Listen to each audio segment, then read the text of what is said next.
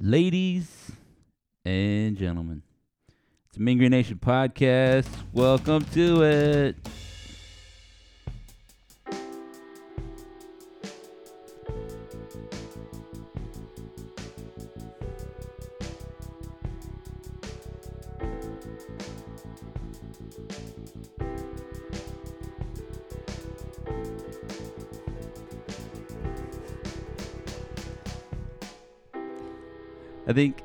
Aldo thinks he's being recorded on video now because he keeps doing this bit where he like tries to choke himself on whatever drink he's drinking.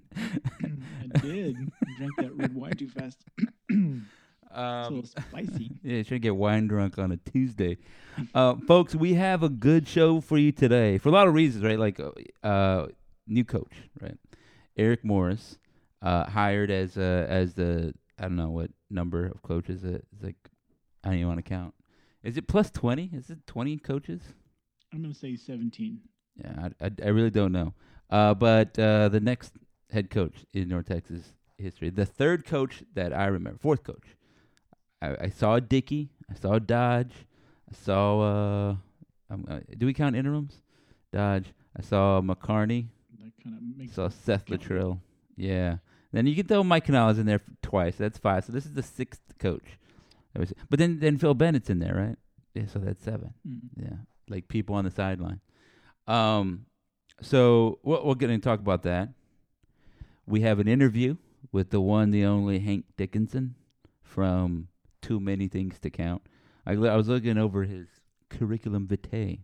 Do you say do you say your CV or do you say like my resume? Which one are you Well, it passing around? depends on, on what I'm applying for. Oh yeah, if it's a work thing, it's a resume. If it if you need your educational background first, it's your uh, CV. yeah. You can say it. You have to say curriculum vitae. I have to say vitae, curriculum vitae. Might Oh, be yeah. wrong. I don't know. Is that gonna give me a eliminated? Like he said, vitae. Get him out of here. Get him out of here. delete uh yeah um so uh when you were filling that out you raise your pinky up? Is that what you do? You know like i got my uh you know phd in uh whatever you call them from this school like that you ra- raise up I'm the pinky. uh so yeah, so we have a new coach. Uh we're gonna talk to hank a little bit later. It's a pre-recorded interview right? He's not like here waiting around. So don't be like man they're really talking. I talked to him yesterday. I actually invited aldo but he was like no i'm getting uh, blackout drunk or something. Or was it going to sleep? I forget which. Uh, was it whiskey? I don't know. and No, one I had to leads to to the other. Yeah. Uh yeah i mean so it- this happened last time right? When seth Littrell was let go i was out like at, at a soccer game playing rec league soccer right? Sunday night soccer. So everybody's like where where's you gonna post the news?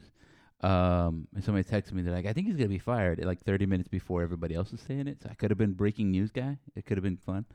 Um and then and then today I was in a meeting, one of those like 14 hour long meetings where somebody recapped what everybody said at least four times. You know, you're like, thanks, thanks, bud. We don't really need a recap again. Can, can we just go? Like, uh, just one last thing. One of those kinds of meetings.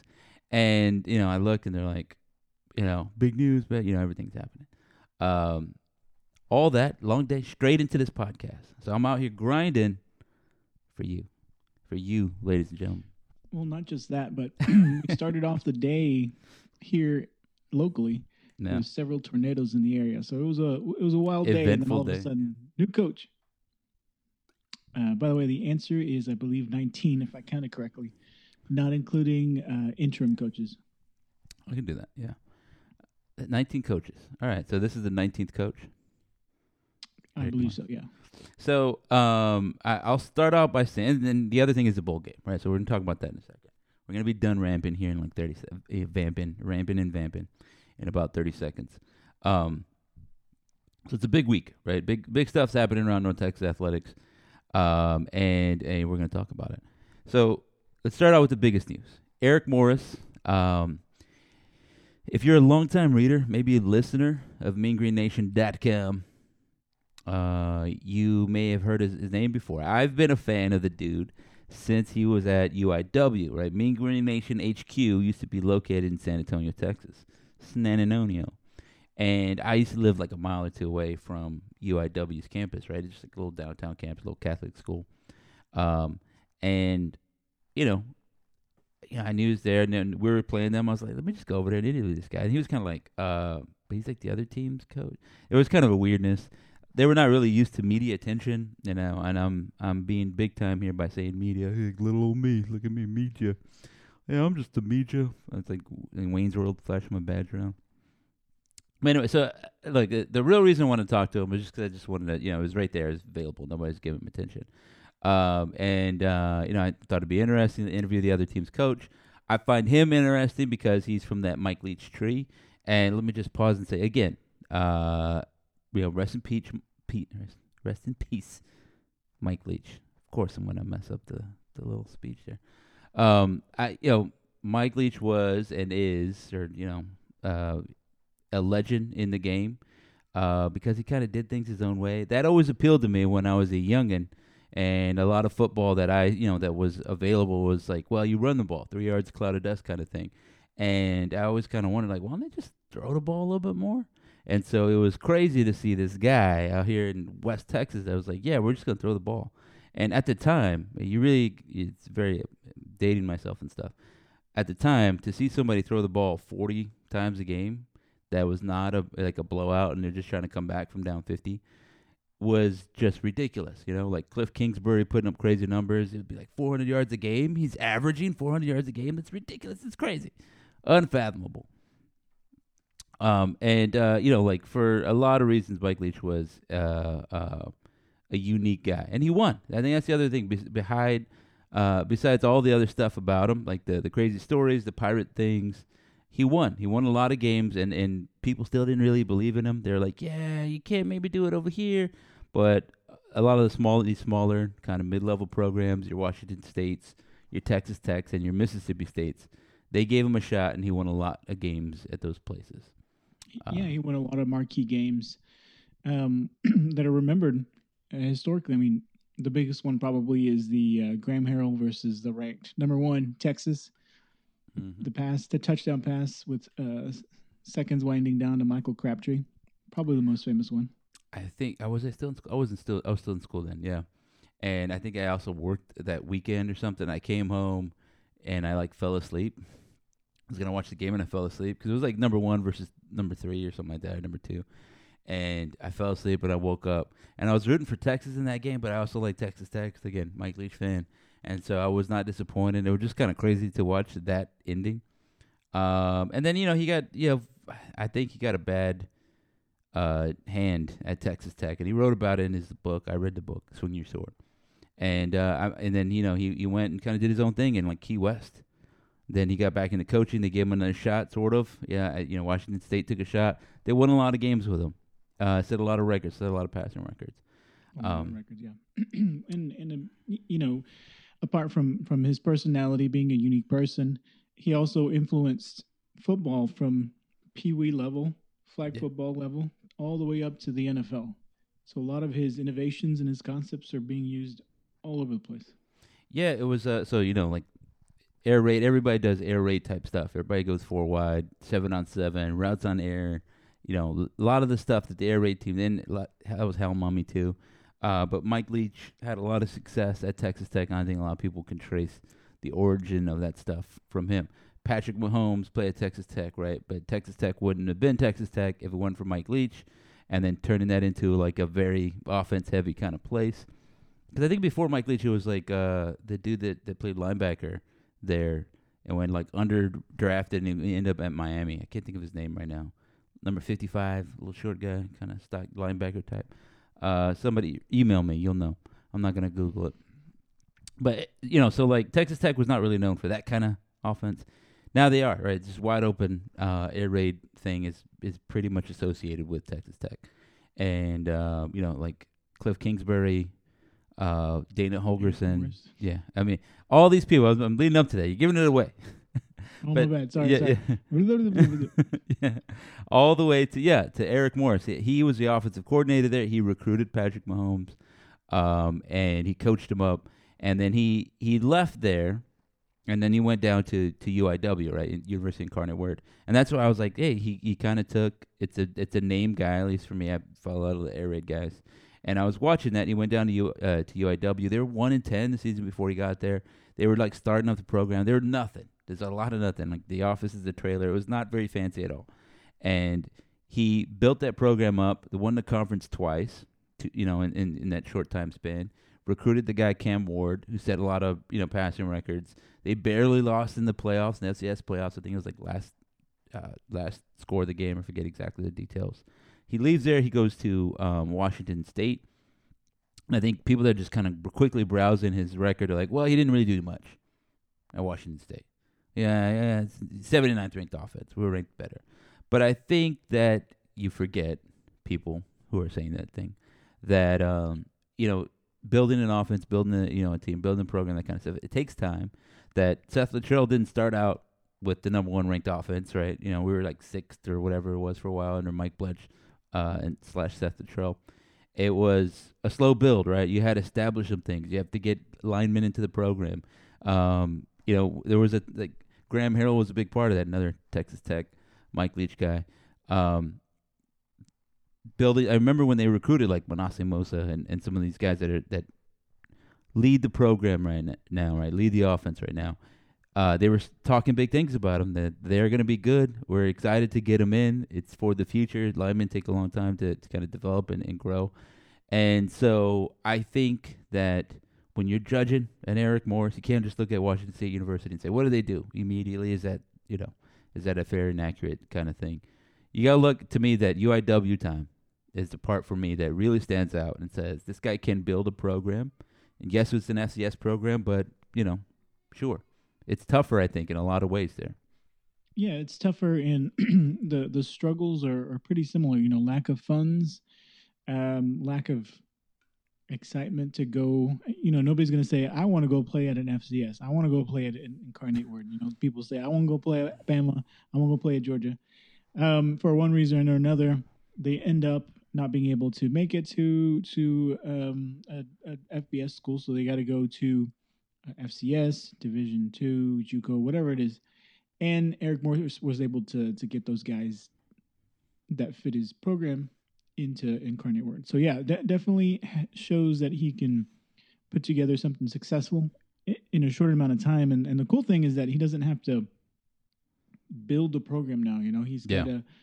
Although we are losing some linemen, he he he's got to be able to to keep as much as he can together uh, uh, staff roster, whatever, um, and then keep the momentum going. You know, we've got uh, we were in a conference championship game. We've got we've always had, not always, we've got had a lot of offense with Littrell, right?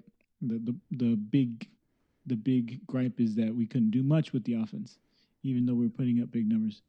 Um, so if he's able to take it one step further, um, you know, that's I think that's what we're excited about. That's what we're optimistic about. Yeah, so like you can read, but I saw some people on the Go Green board like reading and analyzing the press release. Right, they're like after extensive search, deeply qualified candidates. We saw we liked that Morris had ties to Texas. Right, you know, uh, he told me uh, when I interviewed him. You know, this bragging again, I guess. Um, that he was like, yeah, like one reason I was excited to go but down to San Antonio was I recruited this area for Texas Tech and I saw that there's a lot of talent over here. Right, there's a lot of talent down here, and, and you know, like UTSA is obviously building their program, um, and then you know, so it lots of stuff, lots of you know ground to be gleaned around here. He's you know from like oh, was it West Texas, right? Um, and he has he's been here a long time. Uh, he has ties. He's recruited for Texas Tech. He's recruited for UIW. I don't think that it's going to be a problem for him connecting to Texas high school coaches. And then the other part is like, yeah, he can build out a staff. I know a lot of people wanted a high school coach, right? Former high school coach in Texas. And I think it's sort of hit or miss. It's not a bad thing, but uh, I, again, we put Morris over the top is like, yeah, he built a program, but as you said, he won, right? He won two conference championships in you know the Southland, which you know you're like, oh, is that impressive? Yeah, I think it is, right? Th- those are the most reasonable approximation of your peers, literally your your league, right? And you you beat your league. That's what we're asking in, in, in at North Texas. That whatever you say about Conference USA, is it good? Is it bad? Can you win? Whatever. We didn't win it, right? North Texas did not win. They you know 0 and 2 in championship games and 0 for 7 uh, in winning the league. You can say, well, they finished second place once and they won a division title. Okay, you know, but you don't you don't. that's number two. Second place twice. We're number two.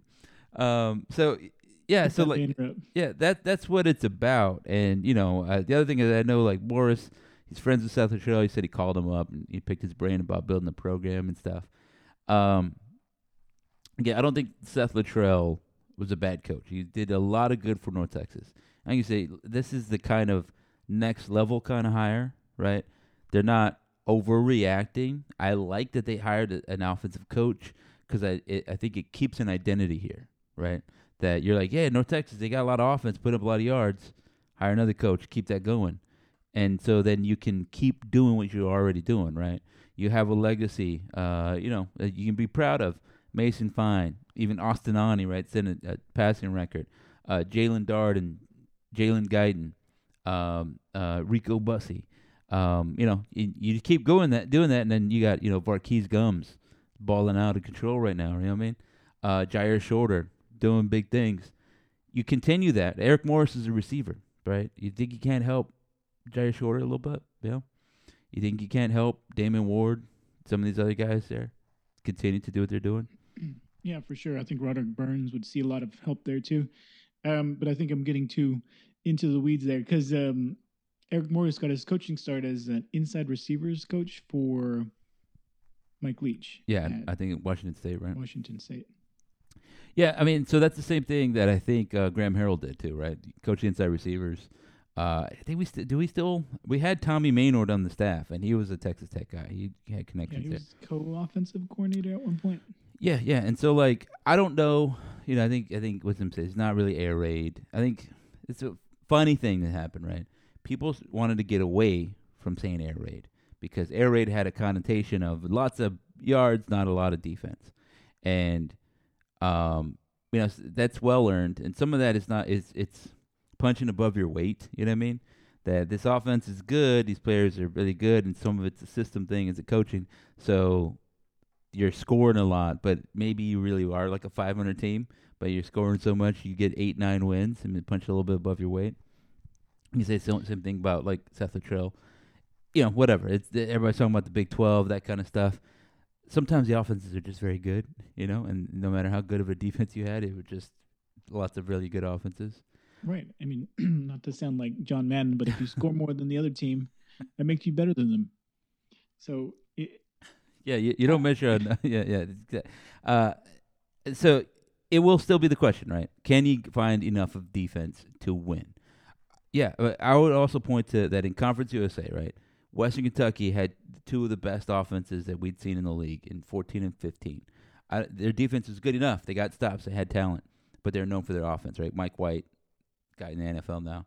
Uh, FAU was exploding, you know, offensively.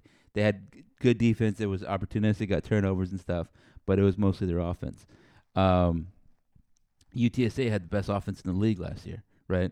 They had like the second or third best offense in the league the year before that. Uh, Western Kentucky had the best offense in the league the year they went to the championship game against UTSA. Uh, they had the third best offense in the league, and I think the second best pass offense against uh, in, in this season. So offense wins games. You know, like it, if you start falling behind in that area, then you end up like a Justin Fuente, right, at, at Virginia Tech, where you're like, ah, they're not scoring. You know, you got to score to win, guys. Um, and so, yeah, it's still the same question, and I don't think that's a bad thing, because we said this right. Like staying with Seth Littrell was not necessarily a bad thing. I think the problem was it's sort of like the the culture. You just kind of need to change the scenery. Everybody did.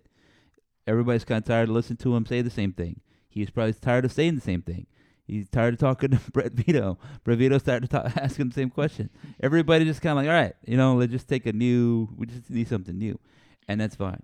The way he would say Brett was so. I don't know, Brett. Brett. so sardonic, just Brett.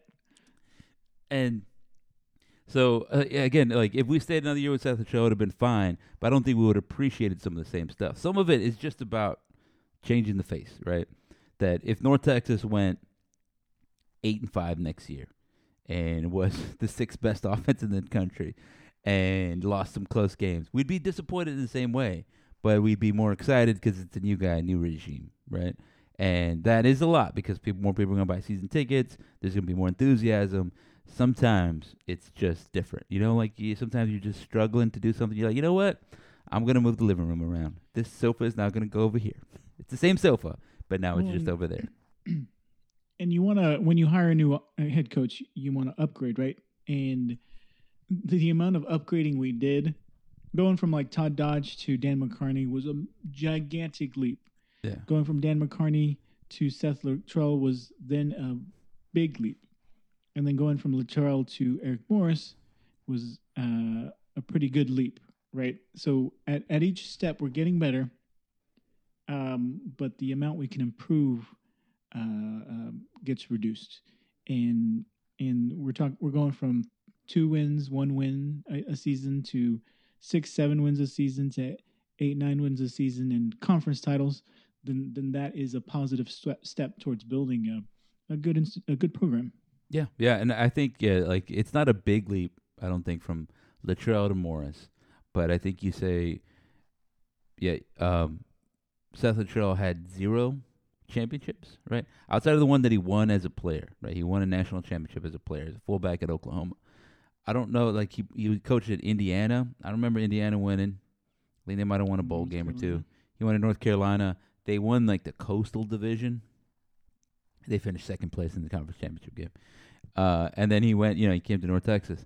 He, he was like the, I think he was like a running backs coach at Texas Tech. They didn't win anything there, and that's not like a knock on against him, but I think that's that's a thing that that's you know there, right? It's, it's the case. He's a head coach. He didn't win a championship, um, and you know, I, I mentioned about Mike Leach. I think the knock on him was that for all the things he did, he didn't really win a championship. That there was always somebody else. There's like some practical game planning aspect of it that was kind of missing there. And um, you know, he was always that like he followed up that big win, Mike Leach. Again, what my love, he's the a great big fan. They followed up that big win against Texas with a blowout loss to Oklahoma, by his old boss, Bob Stoops. And uh, you know, so Morris stands out. He's won, right? He won a conference championship, FCS. And if you're like, well, that doesn't count. Well, I mean, it's football. I mean, you wanted to hire a high school coach, guys. I mean, you know what I mean? Like, what, what are you, what are you doing? Um, it, it, it's, it's good enough for me, and I think that's a good spot to start with. Somebody's won somewhere, did some things, knows what it takes, right? You play a big Well, and- game, you win it. Proven to lead a program. Yeah. Right. We when we hired Littrell, he was the first time head coach, offensive coordinator, offensive mind, learning on the job basically. Yeah. Um, Dan McCarney was the head coach at, at some point. Anyway, my point is we're we're we're going to we're we're going to see a guy that that knows how to run a program, uh, just at a bigger scale, I guess, going into the AAC. Yeah, and so it's a it's a good challenge for him. It's it's good for North Texas in a lot of ways. I think people are excited about it. There were rumors that it was like Kenny Perry was going to get the job, and like the immediate reaction was like, uh, everyone's like, uh, I don't know about that. But this Morris hired a lot of people are like, oh yeah, that's uh, you know I like him. I think he did good. So I think that excitement is good enough. I think there's one like theater kid. It's like, no, no, I hate everything. Um, but um, everybody else, go ahead.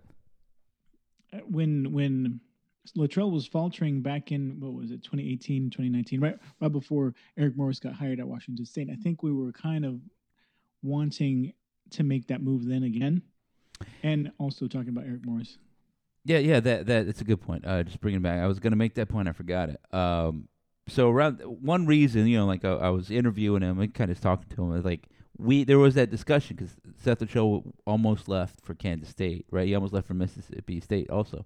Um, he was he was on the hot, you know, like uh, you know, next coaches up list, and you know, he he uh, we were like, well, who's gonna be the next guy? And everybody had their little list.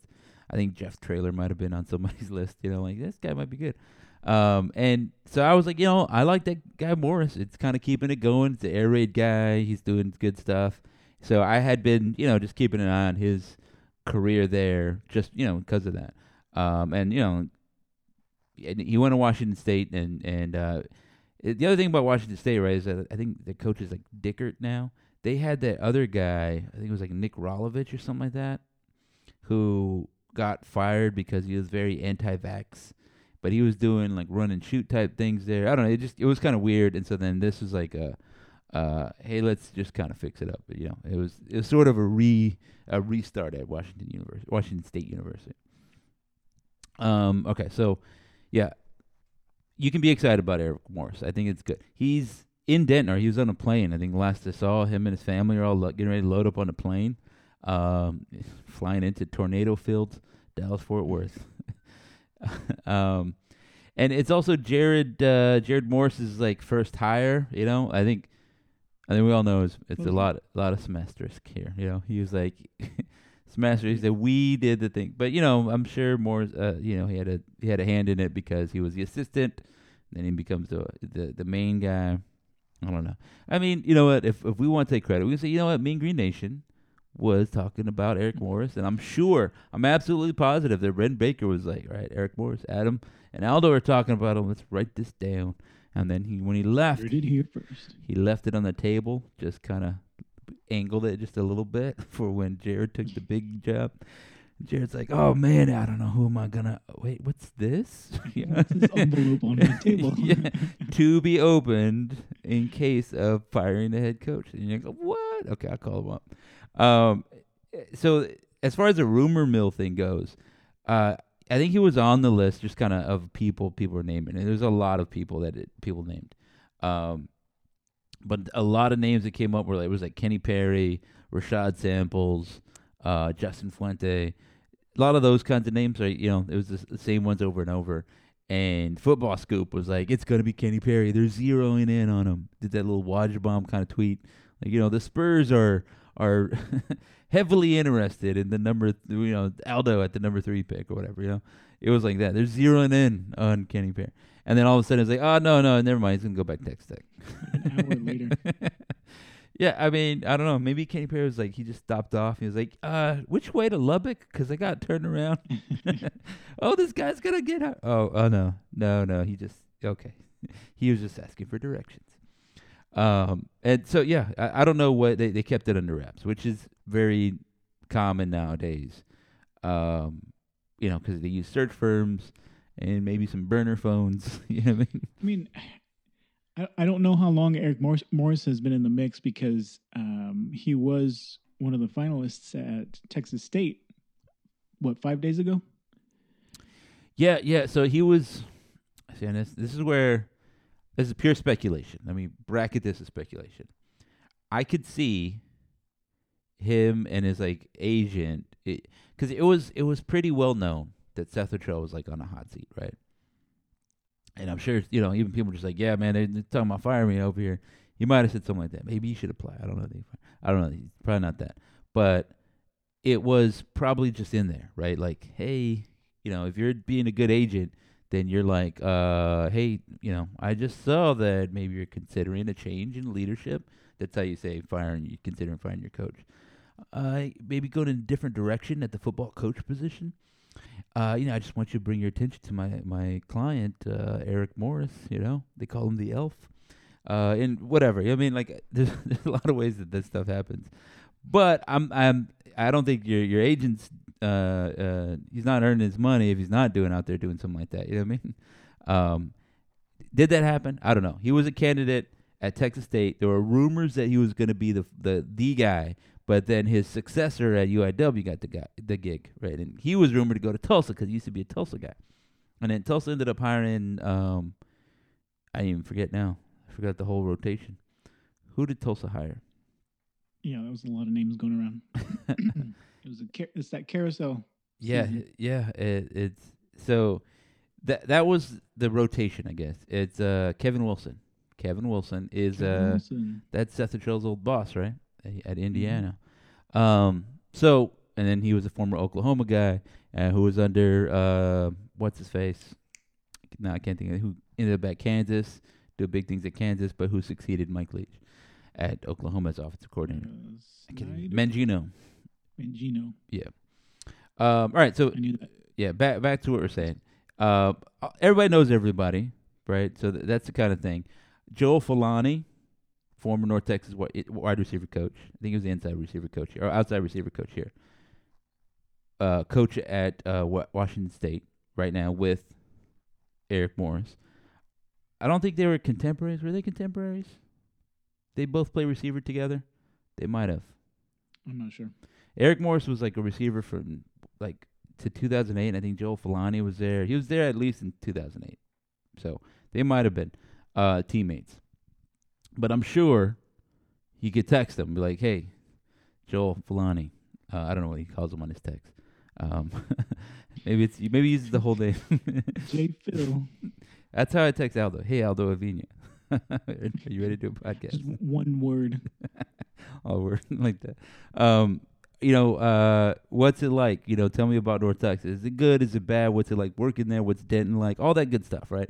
I don't think a head coach job is one that you would just turn down, but I think you know you, you want to walk into it with your eyes wide open. So between Filani, uh, his relationship with Seth Littrell, his relationship with just coaches in general, he knows Graham Harrell. He probably texts him up. You know, lots of people know about North Texas. and I think it says a lot about the program, what's being built, is that there's a good reputation around it.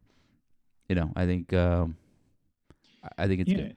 And we're if we're and it's great if we're creating this pipeline where we've got these offensive minded coaches. You know, they, they don't have to all be from Texas Tech or Oklahoma. they don't all have to revolve around Graham Harrell, but but it's nice that it, that it is. Well, I'll say this: that uh, at least they're doing something, right? Texas Tech, they got the offense, right? You know, they got producing a Hall of Famer, Patrick Mahomes. Uh, Oklahoma put a, you know, like Kyler Murray, you know, he did stuff. Baker Mayfield won a Heisman. You, we gonna hire somebody from Texas? What have they done? You know, what what's going on over there in Texas? Hold on, let me think. yeah, you people wanted Tom Herman, who's out there at FAU. You know, so like, uh, I don't know, I don't know. He he put a if you, if your urine is not this color sign, I think that's what sticks out the most about Tom Herman to me. Um. All right, so Eric Morris is the coach. What does that mean for this weekend? Doesn't mean too much. He's not going to coach it. Phil Bennett's going to coach it. What does it mean for the current staff? Well, Mike Bloesch is gone. He's going to be at Cal, uh, and he's done a lot of good things. Um, you know, he's going to coach the offensive line over there. Uh, I imagine that Eric Morris is going to want to run his own offense, or at least be heavily involved in it. It's going to look like the way you know the stuff he does. I liked a lot what he did at UIW, but I also liked what he said to me. Again, pat on the back for myself.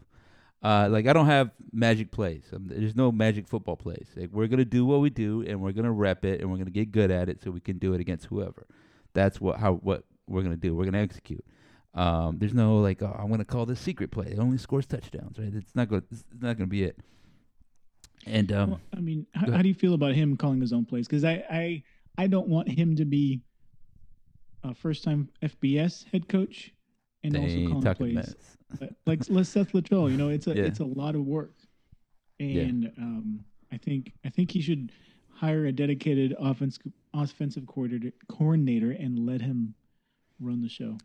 I think if you do it right, you can do it right. Like um, I think Lane Kiffin, he's a good offensive coordinator. He's big in the game planning, but he would let the next guy call plays.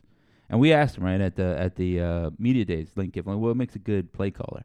And he's like, you know, you you kind of get a feel for it, like you kind of feel it out. Like it's not, you know, some people just know the right plays. They just kind of stay in the moment. So it has to be somebody he trusts, right? Because he knows he can call plays, right? He's like, I know what I can do. I believe in what I can do. So, I, you know, it, it's kind of hard to delegate that off right off the bat when that's what you're hired for.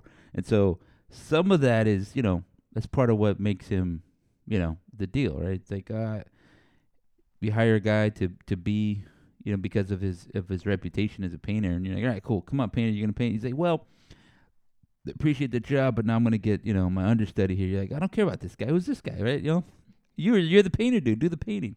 So I don't know. I, I think that I wouldn't off the bat think that it's bad, but I would also be wary of it, right? Yeah, and and like you said, I think it depends on the coach. Like Lane Kiffin is in a different tier than like Seth Littrell, right? Uh, than all of the other Conference USA coaches that that we saw, um, and it's just the truth. Uh, but then when you got I couldn't I couldn't name you any offensive coordinator that was under Lane Kiffin other than Charlie Weis's son because it was Charlie Weis's son. Uh, it was Kendall Briles.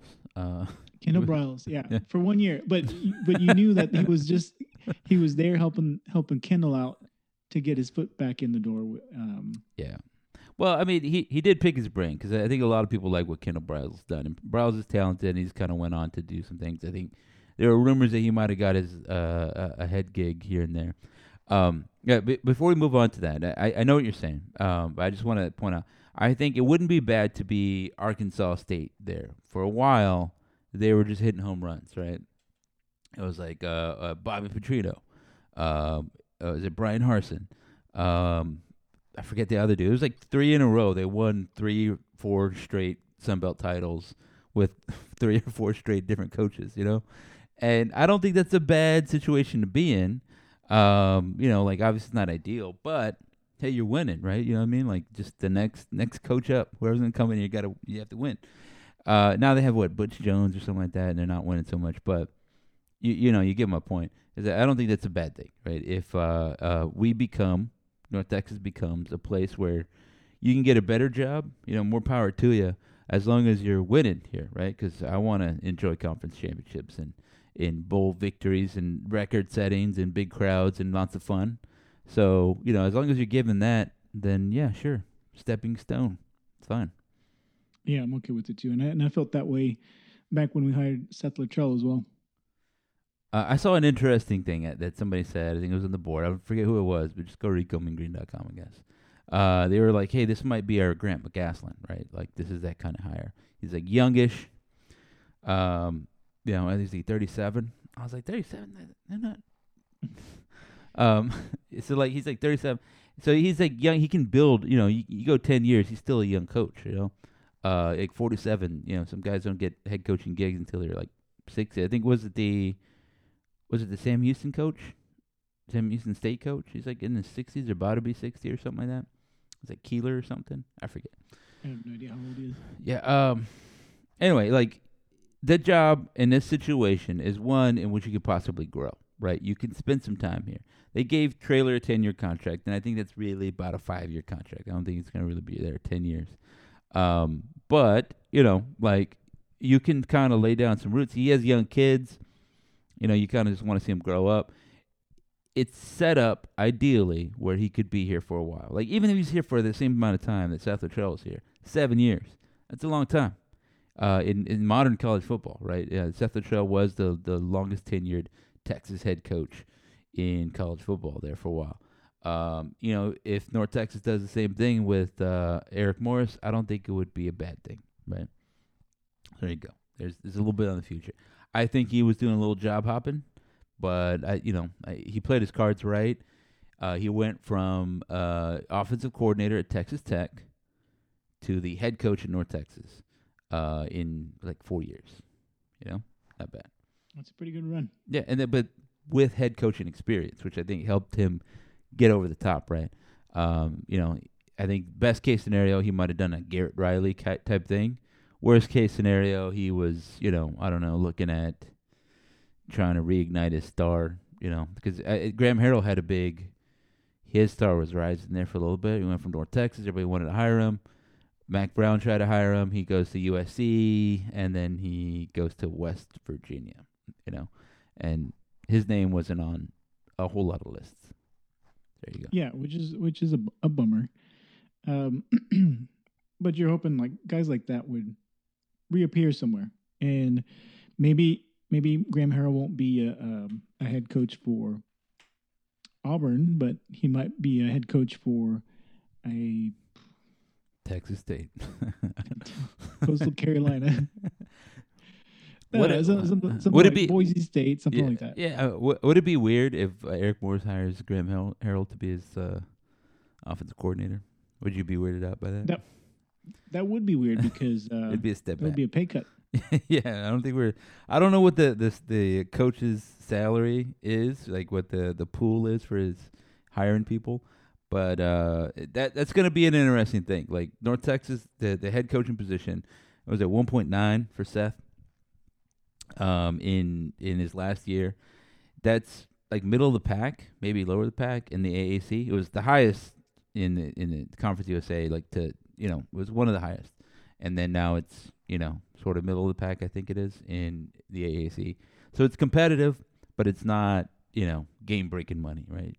Uh, um, you know, so same thing for coaches. Uh, it's going to be your up and comers or people that are on the downslope of the career, but just looking for something like a situation that they they just enjoy, right? They're not trying to out there grind it out and just you know, you know, like a Phil Bennett type deal.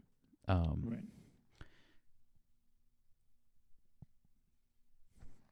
Sorry, just took a, a a break for a second as I was gathering my thoughts. Uh, bowl game. Let's talk about the bowl game. Are you excited about this Boise State game that you're going to cover? I'm gonna start drinking my wine. um, I take that as Uh, I'm yes because it's a football game. I, I'm excited to go watch football in December. Yeah. I, I like that too. I think it, it the the hiring of a head coach that people are excited about colors the game a little bit brighter. You know, whereas yeah, yeah. yeah. Go ahead. I th- I think everybody was like, please let's not not have a head coach by the bowl game. you know, Yeah, definitely. I didn't want to walk in there and be like, well, and have the broadcasters be talking about, well, who, I wonder who the next head coach is going to be. Texas State hired this person, and this other school hired this person. It's just North Texas is the only one that hasn't hired anybody. they actually have an ad in the Denton Record Chronicle, like uh, head coach tryouts are this Saturday. yeah. Um, so I think it's good, and it's also like an advertisement, right? I I bet that Eric Morris is gonna go try to get in the booth. Like either he's gonna do it, or they're gonna try to get him over there, or something like that. If you're the broadcast team, you're gonna say, "Let's get Eric Morris up here. We'll talk to him in the booth for a little bit." Uh, if you're, you know, if they don't do it, then I think Hank and Dave will. You know, Mean Green, uh, a play-by-play team. For sure, yeah. Maybe I'll have Brett wake me up whenever he walks in. The Um, game starts at eight fifteen. You're such an old man, I swear. Gosh, darn, four thirty is my supper time. That's pajama time. Eight fifteen. I don't know, man. Like I'm just getting started. It's nine o'clock. It's time to it's time to begin your day. Nine p.m. You know. um, well, what was I gonna say? So, wake you up. Derailed you. yeah. Uh, as far as the on the field stuff, right? I think it's notable that not a whole lot of North Texas players are in the portal, right? Some of that is like you know, uh, guys are just they're just gonna graduate. We already know what's gonna happen with Asadani.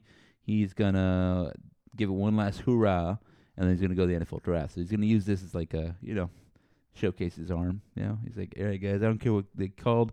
One, he's not gonna be the coordinator anymore. Two, I'm trying to go to the NFL. So we're, it's, it's all deep outs right here. I want to show off the arm. I know he said inside zone, but it's gonna be all go. yeah, it's end zone, guys. We're calling end zone.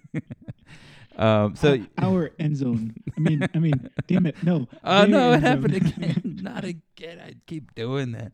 Uh, yeah. So we know, we know again. I still think same thing. We said this uh, last uh, in the weekend, right? Like, let's just open it up, man. You know, like let's get the trick plays. Let's dig down deep into playbook and let's have some fun. Put on a show. Let's make some entertainment happen, right? Yeah, I Um, mean, because you got nothing to lose. You don't have a head coach Yeah. on the sideline. yeah, I mean, and you know, the, all the coaches like that. I want to see who's playing hard out there. I'm going to be looking at. Yeah, yeah, but if you know, if the if Jyaire Shorters that doesn't play that well, you're be like, all right, that that sucked. So I'm going to need you to be better next season when you're the number one receiver. Okay, you know, what I mean, that's that's what happens. Uh, if you're good, you get a little bit more slack than than if you're not good, right? Um, but yeah, so that's the case. I, think it's good, and uh, a little preview of the interview we're going to do a little bit later. Uh, you know, Hank and I talked a little bit about the the bowl game and Boise State and that kind of stuff. We also talked about broadcasting. Uh, definitely want to listen to that. So don't. There's a chapter marker in case you're like, when's it coming up? You don't have to. I don't have to tease it like that because cha- you just go right to the interview if you want. So that's coming up. But first, we're going to talk about knitting. It's all right. The way to knit, right? You know, yeah, I take the old school approach, like my grandma used to do. Um, all right, so the bowl game, uh, I'm I'm renewed about. it. I'm excited uh, again about it. That stupid A- AXS thing, I'm not super super into that, but the the like the app or whatever. Um, I think another thing about about like digital tickets, so it's very convenient, right? Your phone, bloop, you just scan, you go in, but you don't have any keepsakes. Yeah, I think um, that that's a big difference, especially if you're a person that grew up in an era where you wanted to keep a clean ticket. I know I had I like to keep some movie tickets, um, especially for like those big openers like Iron Man and stuff like that. I liked keeping those. Um, or or like the first time I took my daughter to the zoo and she was uh, I don't know eight weeks old. She didn't remember it, but I, I kept that Yeah. stub, stuff like that. I have a few of those things, like definitely that. For a while there, we had all the movie stubs that we had from like college, and so we're like, when do we go? And we'd have like a, it's like a, a tub, so sort of decorative, but I'm like, oh, what's in this? Ah, it's just movie tickets. They're like, what is it? What? But I'm like, okay, we'd play a game like, when did we see Iron Man? You know, and like, ah, so we'd play that game. A little, whoever got closest to win, they would have to, uh, didn't have to take out the trash or something like that. That's how we played that. Like, oh, Iron Man, it was a Thursday, you know, like whatever. So that's how we play. Um, yeah, so you can't really do that when you have just the digital tickets or like the big games. Those are cool, right? Like holding that up. I remember, you know, like looking at my dad's old Texas Stadium ticket going to the Cowboys game, like Cowboys versus Redskins, you know, on a Sunday, you know, 1976 or something like that. All that's cool, and I I think those things are lost, and they're kind of cool. You're not gonna get those back, and I don't know that there's a way to replace that um, because it does make a lot more sense to just give everybody a digital ticket, a digital program, you know, and not waste paper and I guess print out a bunch of stuff. Even though you get charged like a dollar ninety nine or four dollars and ninety nine cents for ticketing fees. Yeah, well, they got to recycle that ticket, that digital ticket, you know? Ridiculous. yeah, they're always looking for a way to make money. All right. Uh, do we have everything? I said uh, Eric Morris, talking about him. Uh, we said the bowl game. We talked about that. En- enough. I, so uh, this is the bowl preview podcast. It's supposed to be at least. Did you do any prep work on Boise State? Uh, I mean, I just watched them a little bit, looked at looked at their stats, and Uh huh. I mean, Uh-huh. the the thing that that if we're if the team is taking this game seriously, if we can shut down their run game, make them pass, I think we've got a shot at keeping it close. Yeah, they're second in the Mountain West in scoring per game, 29 a game. Uh, they are what is it in rushing offense, third in the league. But what is their per carry average? Yeah, third in the league. That's what they had. Um, I mean, you know, like they, I really hadn't watched a lot of Boise State. They lost to Oregon. We can go game by game. Lost to number 17 Oregon. Uh, you know, like they, they got doubled up, 17-34. They beat New Mexico at New Mexico. Uh, beat Tennessee Martin. Okay. They lost to UTEP, which I think if you're a Conference USA fan, you're like, oh, look at UTEP stepping up. Interesting. But that's a little bit like, uh, you know, just kind of sipping up. Like, you know, nobody was happy about whatever. Then uh, they beat San Diego State, which is a good program, at least in my mind. Fresno State blew them out. At Air Force snuck a win. Colorado State is terrible. They blew them out. BYU lost by three. At uh, was at home? At home, yeah. Went to Nevada, got a blowout. Went to uh, home. Uh, went to Wyoming, one by three. Utah State win at home, blowing them out, and then finally Fresno State again in the in the championship game, and they lost. Championship Game, yeah. Yeah, so I mean, you know, I, I don't know too much about the Mountain West this season. This is not the Boise State that went to like the Fiesta Bowl and beat Oklahoma way back when. Yeah, this but is a they're different one. they're not world beaters. They're not completely dominating. We're not going to be smothered by them. Um, they do have a, a, really good defensive line uh, compared to uh, well compared to our offensive line. That's going to be uh, something to watch. Um, the the line is is what negative or ten point five something like that. Yeah, we're about ten point underdogs, which has been the line all season for North yeah. Texas. We're ten point dogs to Western Kentucky and one. 10 point dogs to UTSA the first time and barely lost. Uh, and then 10 point dogs the second time and got blown out. So, and, and then same thing to UAB, I think. Um, you know, this this kid, I was looking at their roster, Hank Bachmeier. Uh, that rings a bell. I remember when he was like a freshman. He just never really took off that, that kid, right? He's like he's kind of been, I guess, hurt or something. But he's a senior now. Uh, but it looks like freshman Taylen Green is getting all the snaps. Uh, he's thrown 250 times and for 1,900 yards. It's a run-oriented team. That's Yeah, that- it's, that's it's what Boise first. Passing game isn't great. Uh, I think the quarterback runs really well. Last I, last I remember, which you know, we've seen how bad that bodes against us. Um, or Yeah, I, I think yeah. The the initial take is like, is North Texas very good against the run? The answer is no. No, North Texas is not. yeah um, against Conference USA, we're what middling. We're pretty average. Yeah, I mean, we, we slowed down the terrible teams, uh, but like UAB, a team that wanted to run and has talent at the running back spot, they ran well against us.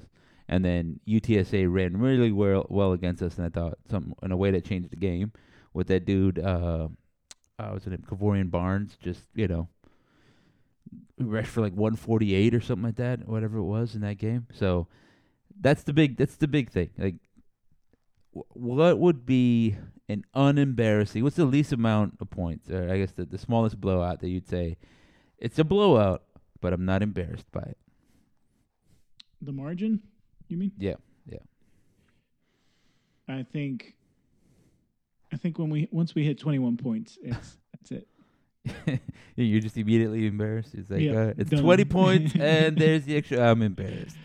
It's the first quarter. I'm walking out of here. hey, where's that guy going?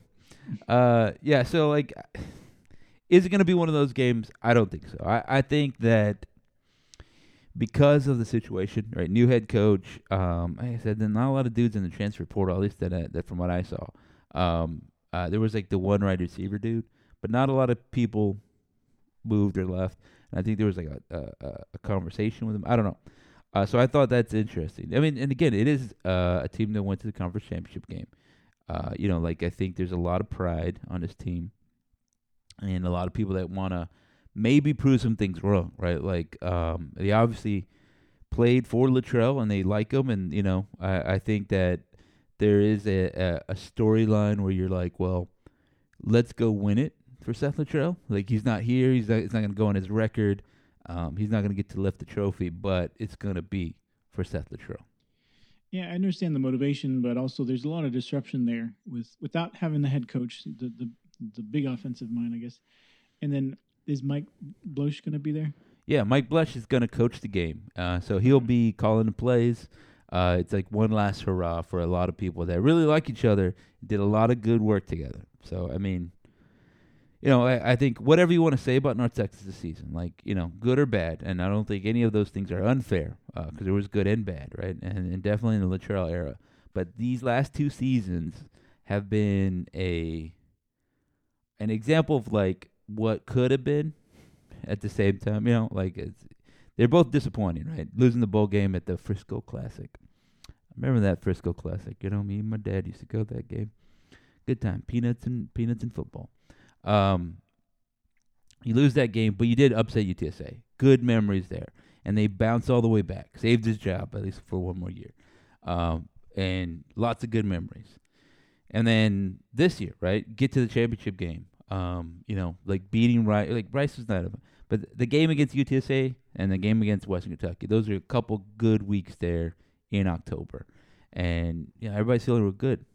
That you include in there that Louisiana Tech one too. Rush for 475. Everybody's feeling real good. against FIU, uh, uh, FAU as well. Yeah, yeah. Um, yeah. I mean, we had a good four or five game run there that was that felt good. That was like, why? Where has this been? Why can't we do this every time? Yeah. And then and it just fizzled away. Yeah, I mean, yeah, it and I mean, again, credit UTSA for being a good team, and but uh, credit UTSA for being good, but also credit again North Texas for being good.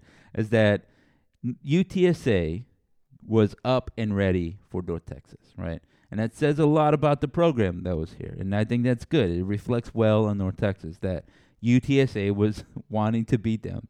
They wanted to play their best. That North Texas and Seth Littrell and everybody associated with this program brought out the best in UTSA, right? Jeff Traylor's like, we challenged them to play a perfect game. You know who didn't bring out a perfect game in them? UTEP the week before, right? They they were like they didn't even show up first quarter. They spot them 24 points. But for North Texas, they were ready. They were on it. They want. They knew they had to be on it. They were they were playing perfect football, And I yeah, again, um, I think ultimately that that bit North Texas in the behind, but again, still credit. You you brought the best in them. You, you you woke them up that first time. You showed them we can beat you, right? We can if you're not you're not playing, we're gonna beat you. We're gonna get you. Um and Yeah. Yeah. For six quarters against them out of eight, we were in it and we were showing, like you said, pride. We were showing good game planning. Uh, but then what ended up faltering at the end, both on offense and defense, was just the execution. The personnel was just not up to the task for it in the last Yeah. two quarters. Yeah. So um, a couple things to watch out for. It's transfer season. Um, that uh, Eric Morris. Uh, you know, I don't know. If we get a chance to talk to him, I, I want to talk to him. I, I put in for it. Know, I was like, oh, hey, can can we get on the, the little list of interviews when he makes the rounds, selling the program? Ah, gosh darn, sure, sure is good to be here. You know, go mean green.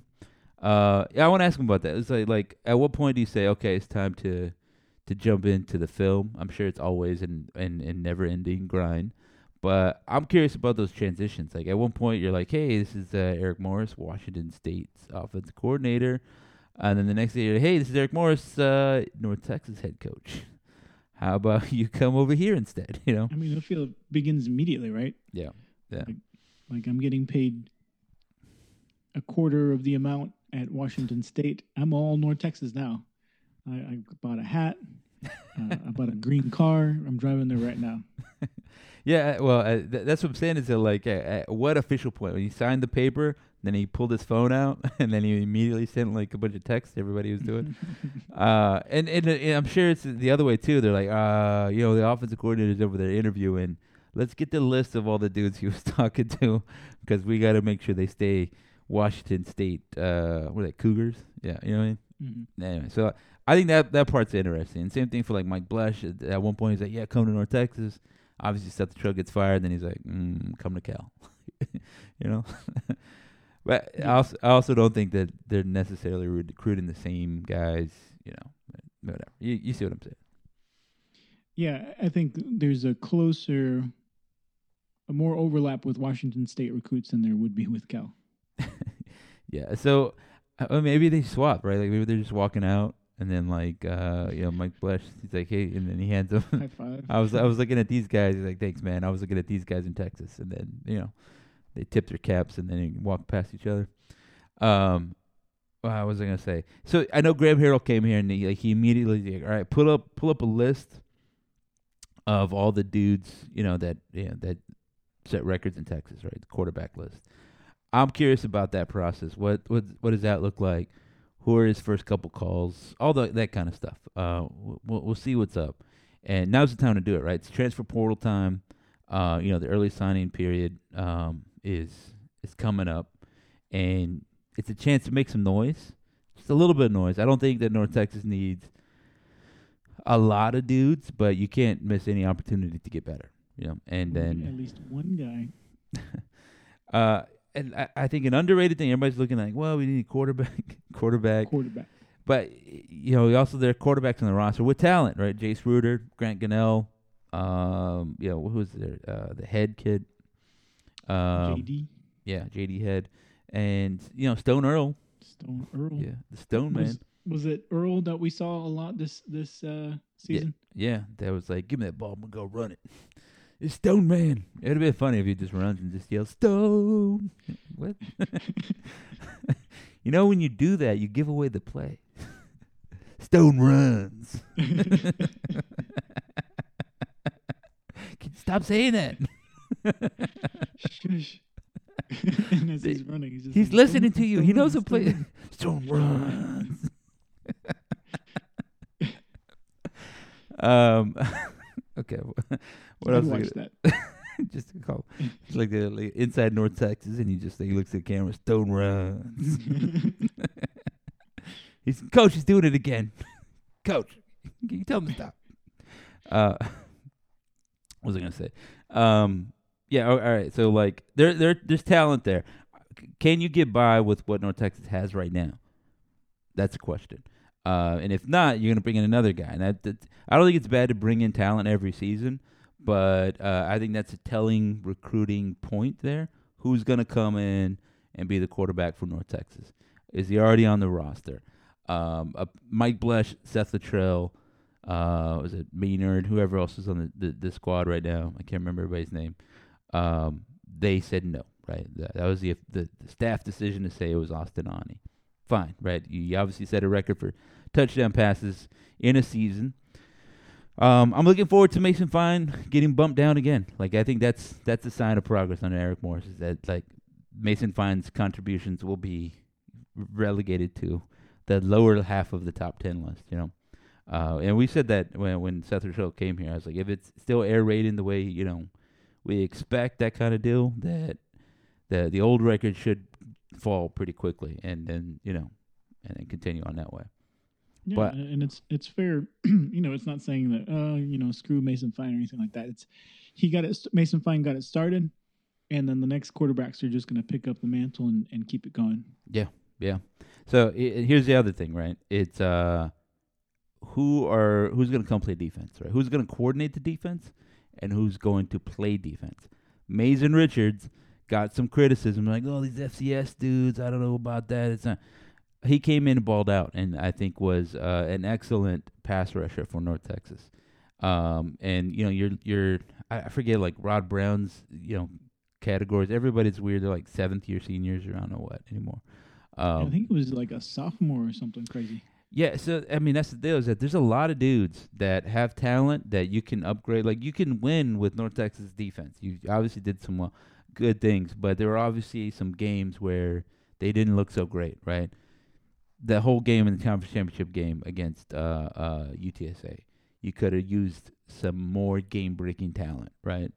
Uh, in the secondary, in the at the linebacker spot, and definitely at the pass rushing thing. You can't can't ask Mason Richards to do it all. A lot of people had good things, but you want somebody coming to be better than them to just give everybody that left. left. You know what I mean? Rise them up. Um, Well, yeah, you, you want to have you know an all star um, on the defensive line. It's one of those guys to be like the guy that that the broadcasters are going to talk about, the guy that that you're excited about. You know, La Tech had that during their run with Skip Holtz. yeah. Um, Jaylon Ferguson. That. R.I.P. Yeah, yeah. Um, yeah, I mean, that's the deal. Is that like that's what you're looking at? Is the, everybody's going to be looking at that side of the ball and saying, you know, is it going to be better?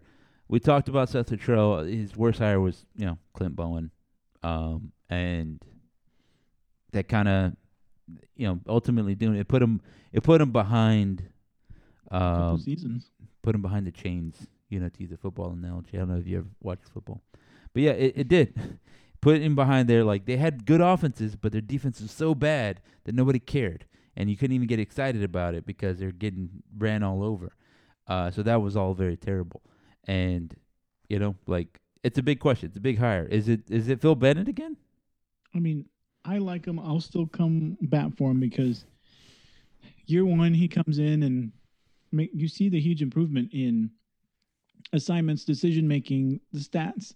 Um, now we're in year two, uh, right, with Phil Bennett, and you know they're not the number one defense in the league, but in in a lot of categories they're middle of the pack, which a lot of the personnel, uh, you know, other than some of the transfers they were able to land it- it's the same group of guys, and so he's able to uh, bring in guys that that made a difference. Tejada, um, um, Trebe, you just said his name, Amazing. Richards. Mason Richards, um, and another guy on line, linebacker, and they're they're making a difference, and he's done a great job in in keeping everything. um that that scheme in place that that where the the defense can excel it's not some kind of crazy hybrid system or, or anything like that. It's get the guys, they're going to run the defense, and they're. We've seen a lot of bad things, but but they're not overpowering the general good, right? It's Yeah. it's an average defense, and that's okay. I'm okay with an average defense. Yeah, I mean, yeah, I think I think that's a good point. Is that like UAB made North Texas defense look bad, right? Like they ran all over them. Uh, th- like the run defense was poor, and I think uh, there's some you know prominent lumps are like we definitely need upgrades in these spots, right? So if there's a criticism of Seth Littrell. Maybe you can say there was a deep, and I think all those things compounded, right? You hired a, a Clint Bowen, and so then you, have to get a new guy in. You bring him in, and like resetting that you you lose Reffett, bring in Bowen, then bring in a Phil Bennett, right? That three in a row kind of thing. Those could have been recruits in the same system, um, Right. you know, building towards whatever. So you kind of lost the window there, and uh, I think whatever happens, it's gonna be starting. I don't say start with the defense. It's quarterback and it's the pass rush, right? That's what we need. Um, how they get to that point will be interesting. It'll be it'll be interesting to see how Eric Morris puts that together. I think there's talent on this team. I don't know that I don't know that next year North Texas is going to be competing for the AAC title. Um, you know, I think they're well, Seth Littrell thought they can compete, but it it's maybe a ways away. But how far is is SMU that much better than North Texas right now? It doesn't look like it. Not on paper. I mean, in the game that we watched, yeah, it looked like that, but um, yeah, they were just the running away rest of the season turned out, no, they, they Yeah. just look pe- just as pedestrian as, as we do sometimes. Sometimes we look awesome, sometimes we look bad. Yeah, and so uh, that's the thing is like bring a level of consistency and achievement and this and that and the other and uh and produce right. So it, it starts this week. Well, today I guess right. He landed. I don't know. They put him in a hotel or something. Maybe they go stay at uh at uh, Jared Mosley. Maybe go stay at uh, Baker's house. You think Wren Baker ain't moved out yet, right? He's still there They flew out there last weekend, I thought. to West Virginia. Yeah, I mean he's Mhm. out. He's probably out in like a little temporary house. But is the whole everybody out? They do it already. They get the whole thing. It takes a while to pack up it stuff. takes man. a while, yeah, yeah. But he's getting paid, so I mean, even if Uh, you hire people to do it, it still takes a while. You know, It just, I maybe don't he's hanging out with Smatresk. know. Maybe. I don't know. I, I wonder about that. Like, where where are you staying right now? You got an Airbnb? You know?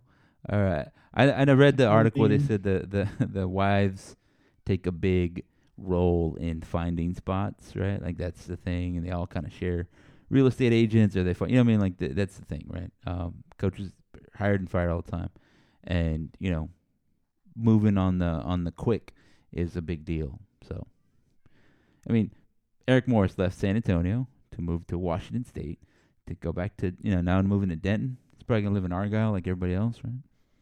I wonder if he was like, uh, oh, what's his, the former co co defensive coordinator, um, Mike, Mike, uh, crazy Ekeler? guy, Ekeler. Ekeler, Yeah. who was staying in an RV. I mean, I don't know. Like you know, like you got to be a little crazy to be a head coach, I think, or just a coach in general. It's, it's kind of a crazy thing. I so I mean, I I don't know about this, and I I, mean this in the best possible way, right? Like, what's Seth Littrell doing right now? Like, I mean, he's not. He didn't leave town. Um, I mean, he's going to grocery shopping around Denton. Is he changing groceries? He's like, you know what? I used to go up to Denton to go get my groceries. Now I'm going down to Fort Worth. You know, just it's you know, is that what he's doing? I don't know. I mean, I, I would. It'd be a little bit mad. Like, you remember they fired me? I'm not. We're not going to Frisco. Definitely not in the 17. But then there's other parts like, you know what? I'm gonna go support them. I'm buy a ticket, download this stupid app, and I'll be there. I'm gonna be, you know, at the 50 yard line. Uh, you know, Seth the Trill at the He's 50 yard probably line. flying flying around doing interviews. Yeah, I know that's. You're being serious now, and I'm making jokes. You know I mean? this is a serious show. yeah, you know, like I, I don't know. I mean, he says he'd be good. You know, just whatever. All right, ladies and gentlemen, tune in next. It's gonna be a chapter marker, uh, where I I talk with uh, Hank Dickinson of the Mean Green Radio Sports Network, and uh, he does some sports broadcasting. Um, he's also like the he's on the the board of the Denton Chamber of Commerce. Uh, he's also like it's like served Denton. He's done like little everything. Like you you know, you might see. He might even be the Santa Claus. that you you go to the mall and he's like there. and like, Hank, is it? How you? What are you doing here? Were you at the game? yeah, I do a little bit of everything. You know. He's like Stone. He just is Hank Santa. yeah, he just I'm do, doing Hank stuff. So I mean, yeah, he he's everywhere around it. He, he's uh uh yeah, you'll hear me say he's been a l- large part of what North Texas athletics is now, um, in in a lot of different ways, touching a lot of different things. So, um, what we talked to him. Uh, hope y'all enjoy it. I'm gonna try. We're gonna try to get Eric Morris on the phone, and we'll talk to him. Aldo will ask him questions. Like, uh, what what what, Mm, what color shirt would you say that is? Chartreuse. Is it- What's your favorite breakfast food? Yeah, and don't say waffles. You better not say waffles. It's a hostile. Hanging this up phone. Do you hang up a phone or do you hang a phone down? You know, what what is it? What a show am I on? You know, the, the PR guys gonna be like, it's cut off. We're we're being done. All right, ladies and gentlemen, thanks for listening. Go Mean Green. Go Mean Green. All right, ladies and gentlemen, I am here. I have the pleasure, the great pleasure, to be here with uh, the one, the only, Mr. Hank Dickinson. How are you doing on this fine? Well, it's a Monday evening when we're recording this. I'm doing good. Uh, it's been kind of a here in Denton anyway, kind of a rainy, cold day. Good day to kind of just get back to the house after work and uh, start getting ready for a bowl game, which is a real uh, blessing. I know the last few have not gone our way at North Texas, but I will still take a bowl game any year, and uh, looking forward to this weekend. Yeah, you know, so I, I think, but you know, I, I'm, I'm with you. It's been cold and rainy up here in the in the Middle West, where MGN HQ is, is located. My wife brought me this hot chocolate. Now I think she's trying to bribe me into something. That that must mean we're gonna get some Amazon packages pretty soon. Um, s- you know, so like, uh, so the bowl game thing. I think those have diminished a little bit, right? Like I grew up where bowls are like a big thing. Like you're going to a bowl game as a capstone of like a college football season. And I think with the expansion of the playoff, um, you know, just just kind of with everything, you see a lot of kids opting out and like I'm gonna go to the draft or you know this that and the other. That they've diminished a little bit. Um, I still think they're good, especially for I think you know like we'll say 30 and 35 and up. That they are they have you know nostalgic memories. But maybe I don't know the kids. uh, They really care about the bowl so much. I mean, it's Yeah, I think it's a lot different now than it was. I, I look back to the uh, the run we had back in the early aughts with Coach Dickey.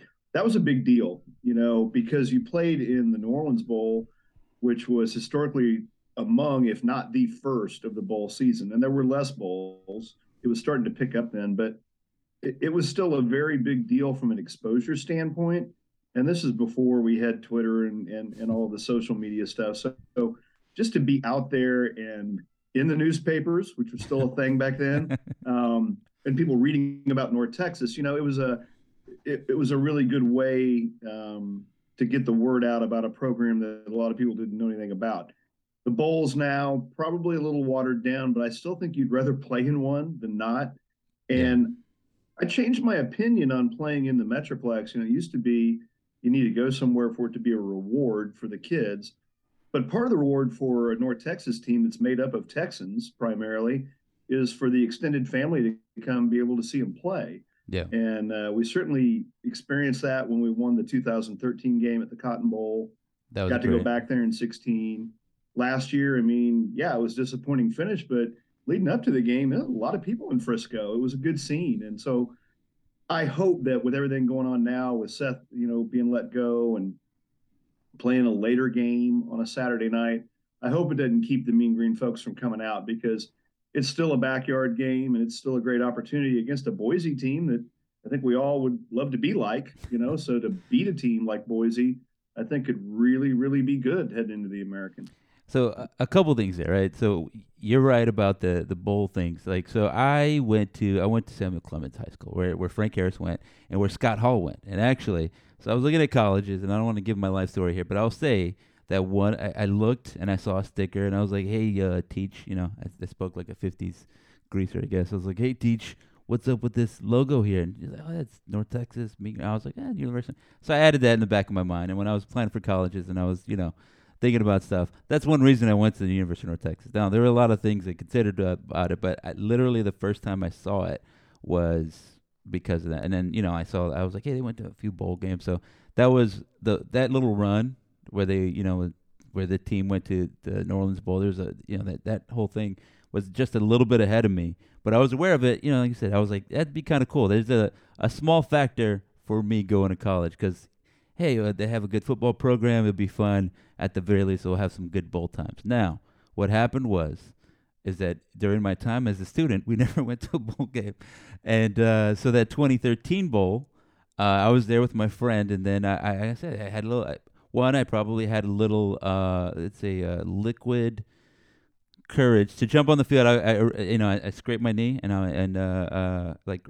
dodging the security, And I cut the jeans out and have the little cotton bowl grass stain, and I stored it away where I store a bunch of stupid stuff. Uh, but that's there, and like it was a great time, and it you know it's a silly thing, right? In the in the grand scheme of it, the vast majority of America is like, oh yeah, the Heart of Dallas Bowl, 2014 January one.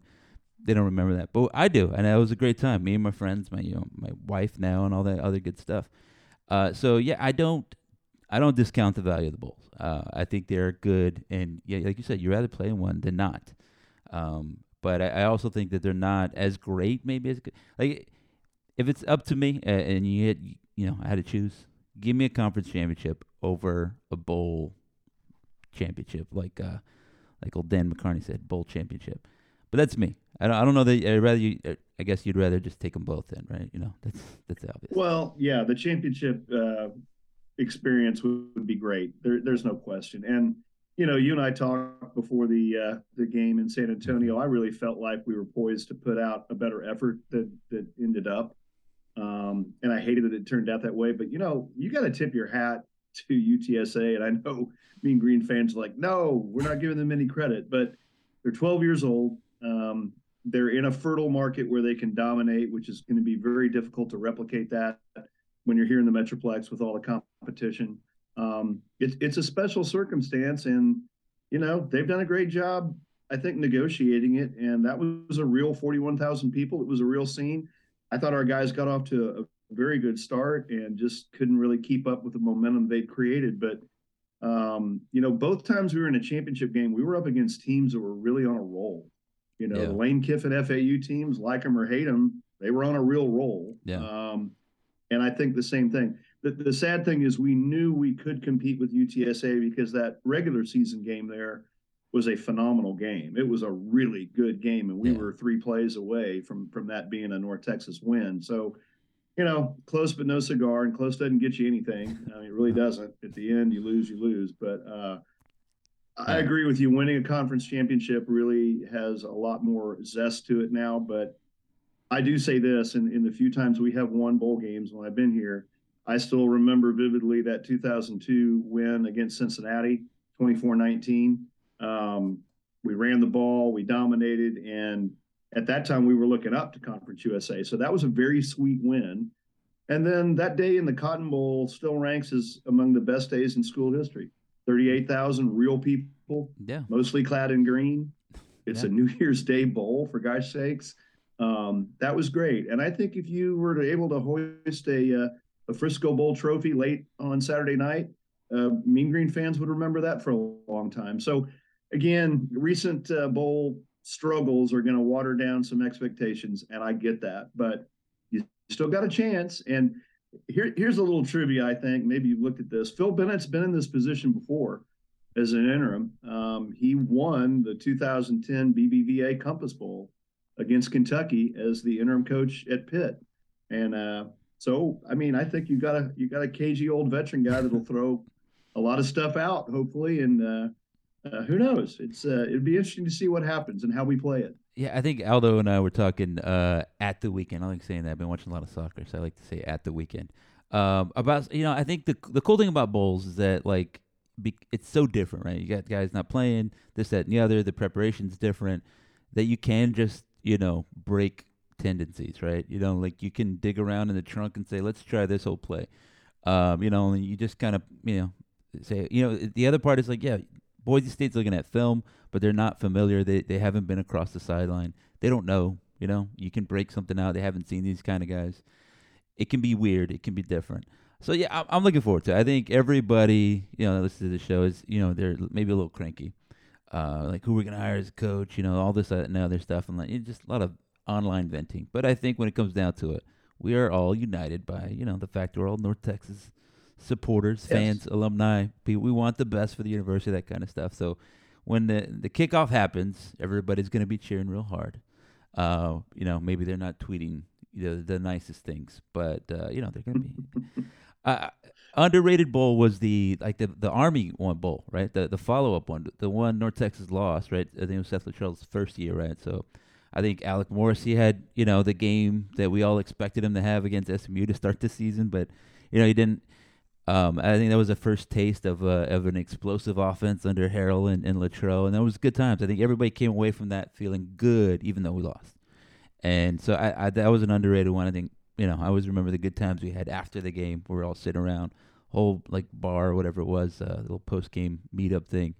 Good times. That's what it's all about, right? It's you know like football is entertainment. All of the stuff is entertainment. It can get you know in you know get passions whatever, but it's a reason to get together with people that you otherwise would. Uh, I think about all the people that we meet up with or that I've met through this site or whatever. You you otherwise wouldn't. You know, you just it, it's a connecting. It's a what is it? It's like an inciting incident. There's a there's a, a, a smarter word for it, and I can't think of it, but you know what I mean. Yeah, and I think what you what you have to remember with everything you just said, you know, it is fun. That's what it should be. And I think people are real stuck on Seth's overall record being right at 500. Um, but let's think of what he did bring to the table. I mean, a record setting quarterback in Mason Fine, who, frankly, he was the only guy that knew about Mason. He was the guy that trusted in Mason, brought him down here, and turned him into what he did. Um, KD Davis ends up being the all time leading tackler. Ethan Mooney has now scored more points than anybody. Um, I mean, there eh, Jaelon Darden was a, a, unbelievable college story. So Seth did a, a wonderful job bringing us some of the best talent we've ever had. And I think he did one thing that a lot of coaches at North Texas, you know, have struggled to do. He, he beat the people you should beat.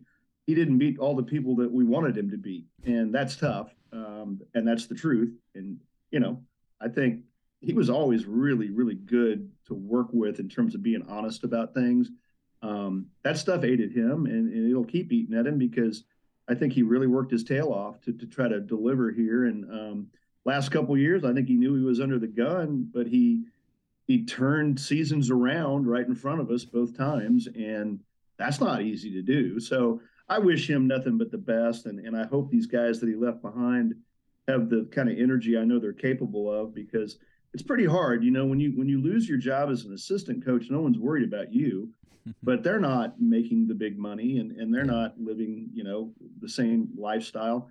Um, Seth will be fine. He knows that. And he said that before. Don't worry about me. Um, but I do worry about some of those guys that have, you know, they've won 10 of the last 12 games in a league. That means you're, you're playing your peers and you're beating them. Um, they, they got us to a championship game, got us to a bowl game. Those are good things to do as a coach. So I wish all of them a lot of luck. And I hope maybe they'll have one one final good experience in Frisco because I think they deserve it. Yeah, I, I, think you know, like I said, when when everybody talks about like firing the coach, it's a big life thing, right? Uh, I think I'm of two minds about it. I, I see like yes, it, it does kind of suck. I was talking about this like when I left the game, covering the conference championship game, and I flew back uh, home. I was you know at the airport, my, waiting for the bag. I went to you know the men's room. I was washing my hands, whatever, and there's another guy there and I was wearing my North Texas shirt, and he looks over at me and he's like, "You recruiting?" And I was like, and had to chuckle to myself. I was like, "Oh no." I'm I was at the game, you know, conference championship. He's like, oh yeah, yeah, and I saw he had a Northwestern logo up there. So I was like, you you're recruiting. He's like, yeah, I'm over here to see so and so, blah blah blah. And you know, he's there brushing his teeth in the men's room, and like it's a grind, right? Like you're out there, you're kind of doing it, you know. And so, I respect. I respect everybody has to go, you know, work, make a living. Uh, that said, Nobody, nobody forced him into this profession. That's part of the gig, right? Like you, right. you kind of know it, it. It is a grind. I think, uh, you know, I know. Um, you know, I was reading, speaking like Mike Leach, and he's he's uh he's in dire straits right now. I read his book. I'm a big fan of Mike Leach. Uh, I read, read his book. He's, he's like started out like you know like he had to he had to do the hard work, right? A lot of coaches come up and they're making no money, sleeping on a couch maybe, and then having to do all the jobs. I think Mike Leach had to be the sports information guy also doing the offense coordinating stuff. Like you know, like, you see them when they're making a million, a couple million, but they all start out making peanuts, if that, right? Um, and so you know, like it, it's a it's a unique kind of thing. I respect all of them for doing it. Uh, I agree with you. I, I, mean, I want I want them to win for a lot of reasons. Um, and I think um, I think Seth was is a good coach, and I think you know he won here at North Texas, which is not an easy thing to do. A lot of people say, "Oh, there's talent." Dallas Fort Worth is talent. You've seen a lot of North Texas coaches. You've seen a lot of stuff. You've seen a lot of North Texas. You've been part of the university for like 25 years or something. Is that what it is? You count it. You have like yeah. Is like you chalk on the wall. Is that what you do? uh, yeah, I mean it's going on 27 years now in terms of, of broadcasting, but but administratively 25. And you know, inside of that, I've met a lot of really great assistant coaches. Yeah. I mean, just really cool people, and everything you just said is so true. Um, just you know, when they finally do make some money, eh, it's the kind of business where you better take it when you can get it because you're going to get fired even in a good season, even in a Yeah. you're going to get fired even after a pandemic year. Um, I kept thinking during that ridiculous 2020 season that that maybe we'd all sit back and and and reassess how we evaluate. But you know what? Plenty of coaches lost their job in a year where you didn't even know who you had ready to play on a Friday. I mean, it, it was honestly ridiculous, but that's the business, and so they, like you said, they they assume that. But you know, there was a guy. Well, there's two guys I think on this staff in particular that are really special. Um, Mike Bloesch is really a talented guy, and I'm so happy he's sticking around for the bowl game. He knows he's moving on to Cal, but you know, since 2001, there have been 24 games of 300 yard rushing. Okay, where we've combined to to rush for 300.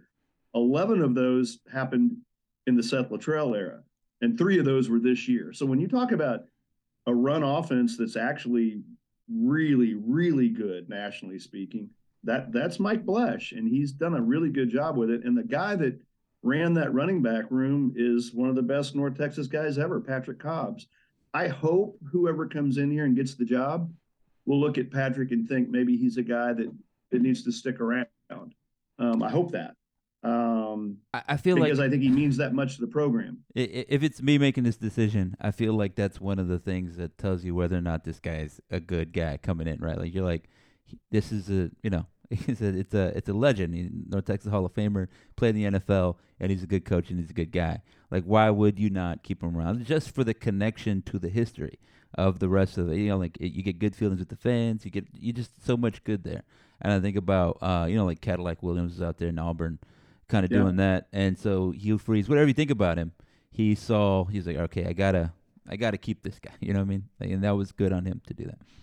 I mean, Uh, I think Patrick Patrick's good enough to go get a job on his own. He's already got the kind of resume, and you never know with him. He, he may end up back in the NFL because I think he's that widely regarded. But I mean, I think between those two, what what has happened on the the rushing front, and, and Randy Clements, who people don't talk about enough, has done a great job with that offensive line. But it's pretty special, and I think the spread is sexier, and and that's what a lot of fans want but I see it slowing down a little bit, and I see people getting back to the the real pragmatic thought that you know you do win the ball when you run, and you do help defenses now um, a lot when you run the ball. And and our defense has gotten better under Phil. There's no doubt, but it's still it's still a very um, challenged defense. So the longer you can keep the ball and they don't have to be on the field, it's that old adage: if we if we have the ball, they don't. And running the ball means we can have the ball for a long time. Yeah, so a couple things about it. I think you're right. Is that uh, like I and on the site we, we wrote and we talked about it a lot. Is I like what Bloesch and I like what Littrell did. I, I thought you could see a lot of uh, what does they call it? Cleverness, right? Variety in the play calling. I think you know you, you, every, when a play doesn't work, everybody's like that was a bad play. I was like, oh really? What, do you know? Do you, you know? So at least on this site, what we try to do is like let's see what we could do best as we can, right? Not being in the room, not having the headphone on uh, to see what play call they, they did, did or watching the film with them. Uh, and you can see what they're trying to do a lot of ways. And, you know, some of was execution, and not to get in a quarterback talk, but uh, you can see that they were trying to do things and they were ready for the answers, I guess, or like the, the proposed answers of the opposition, right? UTSA said, we're going to do this. And then North Texas hit them over the top, but not just like we just beat them one on one. They were running wheel routes when earlier they showed that we are just going to run a little stop stuff. Uh, some of that's, but you know, all that stuff is all part of coaching, right? Like whether or not you're saying you run this if you see this coverage, or you know what, in this game, instead of doing the normal thing you do, you're going to do something else. All that is part of coaching. All that's part of preparation. I think you got to give the staff and then the players. Players are the ones that go make the plays, right? Uh, you got to give everybody full credit for that. And I think it's it's unfortunate that I thought this is one of their better seasons, not just in terms of yards, but I thought in like execution, a lot of good stuff happening on offense, and that that that was the final season, right? And I think, you know, you talk about defense. I think uh, a thing that Seth probably wants back is you know maybe his personnel choices after Troy Reffett. You know, some of that, like you know, Clint Bowen hire was you know, uh, not good. It was the worst defensive season that North Texas had since uh, I want to say like 2011, 2010, something like that. Some some ridiculous. It was it was not good, and I think that colored a lot of the rest of the you know the rest of this recent years, right? So, uh, you know, I think Yeah, people not it, yeah it people was rough. it, it's hard to sell them on that if you're like, yeah, you know, I trust me, it's better now. You're like, ah, I just I had such a bad experience, you know, enjoying North Texas football that I'm not ready until you do something amazing. You know, like you had to win a championship, you had to maybe win a bowl, you had to win maybe ten games for people to say, okay, I'm ready to turn it around now, which is unfortunate, but again, that's that's the game. Yeah, I think, uh, and you talked about it. Probably the best bowl matchup that, that Seth was able to enjoy was that that Army game in '16 because um, we were starting to rise up. And the thing about playing Army or Air Force, um, that tri- triple option is never fun for anybody, and you know you want to try to um, not have to face that very often. But we were pretty ready in '16. I mean, that was an overtime game against Army. That was the I- second time we played them that year too, right? Yeah, we we played well, and that's the right? problem. You know, back back when I was scheduling games, I had scheduled that Army series because, in in my way of thinking, whenever you played Army at home, it was kind of like a bowl game atmosphere because you get all the military people that come and you get a guaranteed good crowd and people care about Army, right? They Yeah. care about Air Force and Navy. you National want to play a service academy. Yeah. But the problem was to play them three times in 18 months, which is what we did, was driving that defensive staff crazy. And so it probably was the worst thing that ever happened to to keep the series alive. But but I think the matchups after that um, may have looked good in terms of hey, we can sell some tickets and these will be fun. Troy was a really tough matchup. Yeah. It was not a good matchup for the Mean Green at the time. Uh, as it turns out, you thought Utah State might be because they were losing all their coaches. They only had four coaches back. Well, as it turns out, they were really ready to play. Mason gets hurt. I don't even remember the second half of that game. It just was a train wreck. So and we had some bad matchups. And then, you know, Appalachian State was a late add to try to get a postseason game in 20. And like you said, the defense was struggling. And Appalachian State, man, I mean, that, that's a really good program. So we, we had some tough matchups. Yeah, I mean yeah, uh, that that's the fun of the postseason, right? The bowl game thing. I think North Texas did get a little unlucky sometimes, like you said, just in matchup wise. I, I, I think that Troy one that was sort of a that was sort of a test. That that, that was Seth's best best squad, that 2018 squad. I think uh, there was a stat thing at the time, like North Texas only trailed for like 15 minutes all season up to that point, or something, something silly. Uh, they, they were good. They beat Arkansas. You know, they they had they lost to Louisiana Tech on a blocked field goal, um, and then you know like basically had UAB beat, and then you know, and then uh, I think it was ODU that just kind of came back, kind of a fluke comeback. It was a really good team. Uh, they had some injuries, just really good team, and and, and I, I mean I don't know, it, it, it was kind of a a shocking loss to, to Troy because Troy just handled them. Uh, that was the other part. Uh, I was there for that game. By the way, the press box for the the Superdome. It's not, you're like way up there. You're kind of looking down. You're like at the top. You know. I mean, I think you've been up there. It's just kind of weird. I think the Alamo Dome Yeah. is in a good spot. I just in case you're way up there. yeah. Uh, just my, my unofficial listing. I like the Alamo Dome press box. I like the Superdome press box. They also gave bowl swag, and I still use that thing. Um, uh, and then you know those are just kind of top two. Low the Middle Tennessee one, not great. That was not great. It's like it's tiny. You're kind of cramped in there. Uh, I remember the the conference championship game. They had like the wire cam, and they had to be in the press box, and so like you're just kind of seeing them do the thing while like you hear the TV guys with the door open because they couldn't fit in there. Uh, so there you go. Um, in Murfreesboro, not so good. You know, not so good for modern footballing.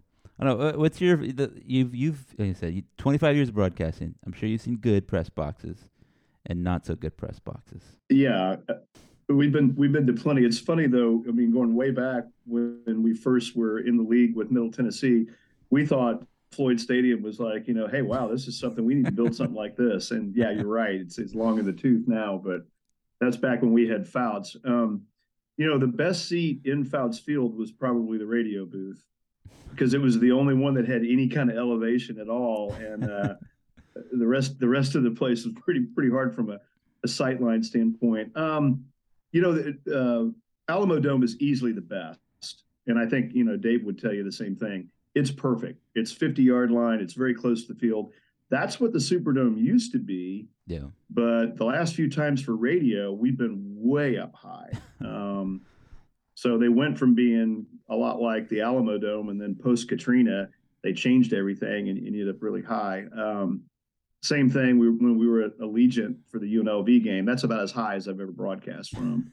um, but you know, I mean, it's different when you're when you're playing in some of the Conference USA, and I'll be anxious to see what American looks like. Um, what you find with new places is they don't really put TV or radio on the 50 anymore.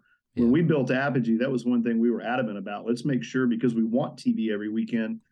Let's really go crazy and make sure TV gets really accommodated. And so Apogee remains a very easy place to broadcast from, and people love the TV booth.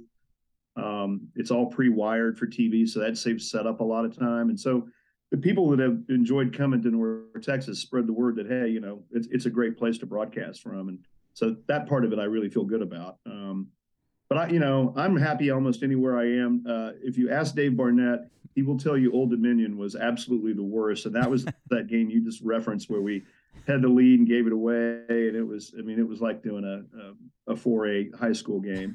They've since redone that uh, stadium, but I don't guess we're going to get back there and experience that anytime soon. Uh, yeah, I don't think if anybody can help it, anybody wants to go do that. Um, Right. so, so like, I, I think that that's the part about like your career and your like relationship. One, you know, I was kind of reminding myself of your your resume here. You kind of done a little bit of everything. I mean, you do the radio, you do the, you teach broadcasting. Um, uh, like, just just I guess maybe prospective students are out there listening. Like, how do you like? What is what happens in sports broadcasting? Is it sports broadcasting one? Yeah, one and two is what you teach. Is that what it is? Yeah. You know, uh, 16, 17 years ago, Bill Mercer took me to lunch when he was getting ready to retire. And uh, Bill had always been nothing but great to me. And there's really no reason for him to be because I wasn't one of his former students. And, you know, I didn't go to the University of North Texas. I know Mhm. a lot of the people, obviously, that he tutored, but he took me to lunch. And in the middle of lunch, he hands me this big file and says, uh, I want you to take over the class. And I'm like, well, first of all, I'm not a teacher, Bill. And second of all, you've got a lot of people that are are North Texas people more qualified. And he said, Yeah, but you're right there on campus and you can get them to come back anytime. You're you're a really good fit for this. You need to consider it. And I said, Well, you know, at the time I, I got a lot going on and kids and I don't I'm not sure I can do that. And he said, Well, here's here's what it pays. And I said, One night a week? Okay, yeah, maybe. Uh, so you know the stipend part of it was kind of alluring, but yeah. I, I can't.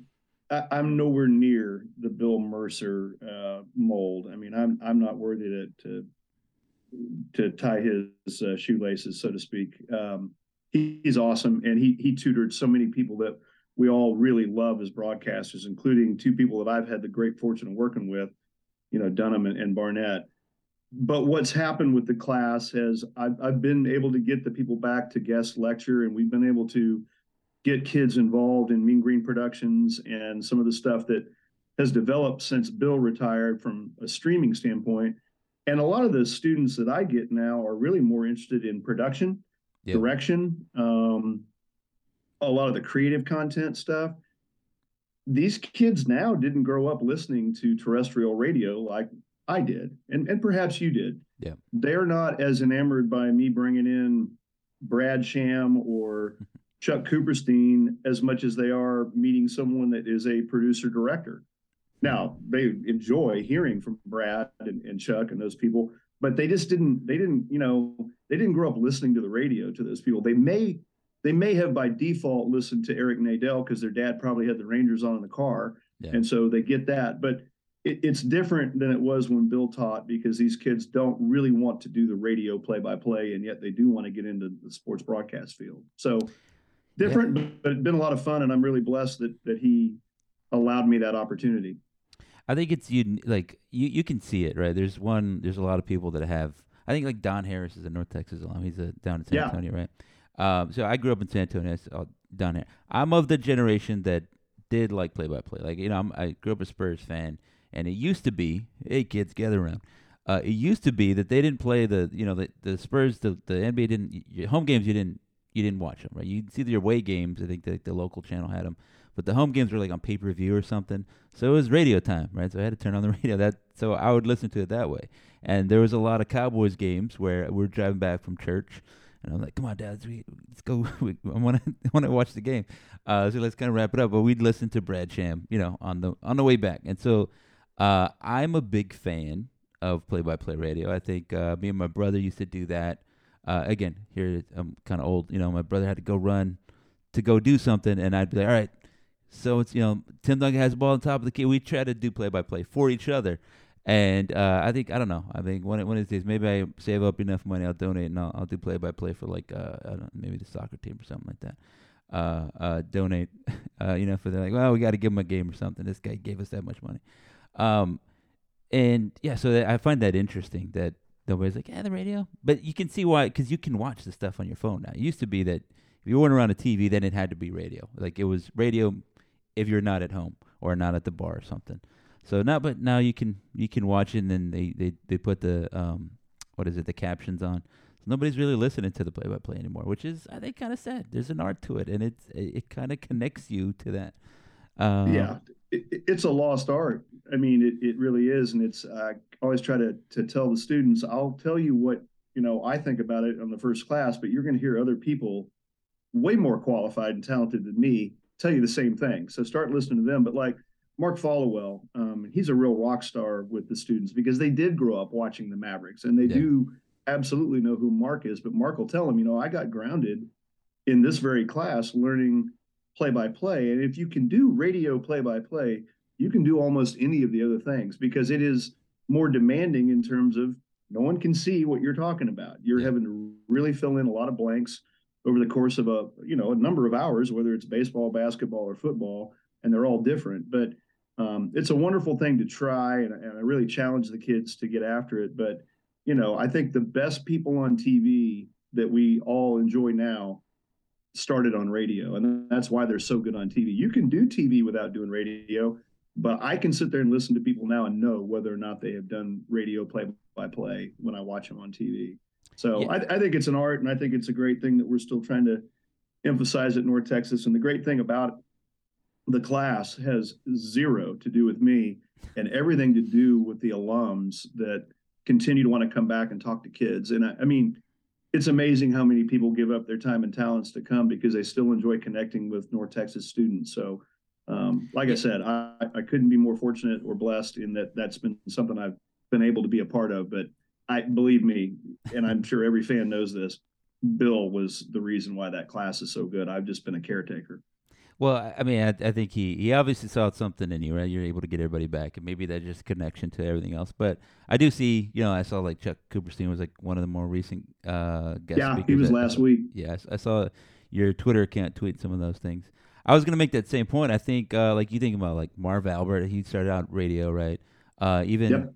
The I can't think of the current NBA dude, the guy from uh, ESPN, ABC. That guy, he started out as radio too. All these well, guys. Ke- Kevin Harlan. Kevin yeah, Harlan was yeah. a radio guy that I yeah. grew up listening to. We're really about the same age, so I say I grew up, but he he was so young and doing what he was doing that you know I heard Harlan um, doing you know college football and basketball, pro football, pro basketball, and then you look at him now, and he's he's easily one of the best at that dual role. Like he and I and Eagle. Um, and, and I think North Texas has a guy that's really in that realm coming up in Ted Emrich. I think Ted will yeah.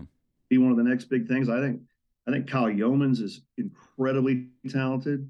Um, there's a lot of younger guys still out there that are really good. John Little is yeah. fantastic. Yeah, um, I, I, I, was talking really to him, talented. and I, I, told him that I did. I had to cut the conversation short because you know he has such a great voice that it feels like I'm I'm very nasally, I think, uh, and I'm kind of so it, it's kind of intimidating to talk to somebody with a great radio voice. I don't, I don't know, I don't like that. I'm like, you know what? I'm gonna have to cut this short. I'm gonna have to. We'll email, okay? I'm better on text. I, I, think you're, I think you're right about that. Um, a uh, lot of talent in and around North Texas. Um, I, I, guess for maybe aspiring people listening, I don't know why you'd be listening to the Mean Green Nation podcast and say, you know, I want to be a broadcaster. How am I going to get so good? But what would you say? Just like top three tips? I mean, you you've been doing play by play. You've done play by play on the radio. You've also been like the color commentator. Like, what do you think? You know, hey, here's here's a takeaway. you'll be better when you're covering the local high school or something? Well, I think the number one thing is if you can do high school football, yeah. you can do anything because that's the toughest. You know, the, the higher up you go, the more assistance you get. Media relations people that are putting together their notes packages that have all the stats. Um, you and I could probably call an NFL game because we we know those rosters pretty well, right? yeah. We wouldn't have to do a lot of dummying down to do an NFL game. Yeah. So by the time you get to that level and you're as good as as Buck or Harlan or any of those guys, that's pretty easy. Um, throw those guys into the have them do the the next Argyle High School game. They'd have to really do a lot of homework. And so I think the thing you you tell these kids is if you are serious about this, you've got to do homework. You've got to get to know the coaches and you've got to start learning how to ask the right questions and figure out the kind of things you need to get ready for a broadcast because it's an open book test. I mean, you're going to put together a spotter board, you're going to write down all the things you want, and you'll have to commit certain things to memory, skill position players. But, um, you know, the top three things to me are preparation, really key. Um, being able to talk to coaches and glean information and ask the right questions. And then don't worry about the big home run call or the touchdown catch or the three point bomb at the buzzer. All that's going to come to you. Remember, it's on radio, it's time and score. it's time and score. I mean, when you tune the radio in, you don't care who it is announcing the game. You want to know what the time is and the score. If you can get really good at that, you can carry a radio broadcast. And it took me a long time to figure that out. There's times where I was horrible with time and score. Now that's the, the number one thing I worry about when I get a chance to fill in for Dave on play by play is I know for a fact I better be doing that as much as I can because that's really all that matters. Uh, that is very true. I, I, think about all the times I tuned in. Like, uh, you know, you, I'm tuning into the basketball game, and now now it's different, right? Because you can check the score on your phone and all that other stuff. But it used to be you turn the radio on, you're like, okay, who's winning, and then you just kind of maybe glean it from uh, you know the announcer's voice, like, oh, you know, like Tim Duncan goes up, no good, and you know, then you want to hear, okay, what, what Jay Howard, what do you got? Uh, it was, right. yeah. Um, so yeah, I think I think the, those are good points. The other thing I think um, I was gonna ask, how do you you have to vary your calls, right? I, th- I think the worst announcers, and I'll, uh, there was one guy, he was like the local sports guy, you know, like the uh, uh, local news, you know, sports reporter, right?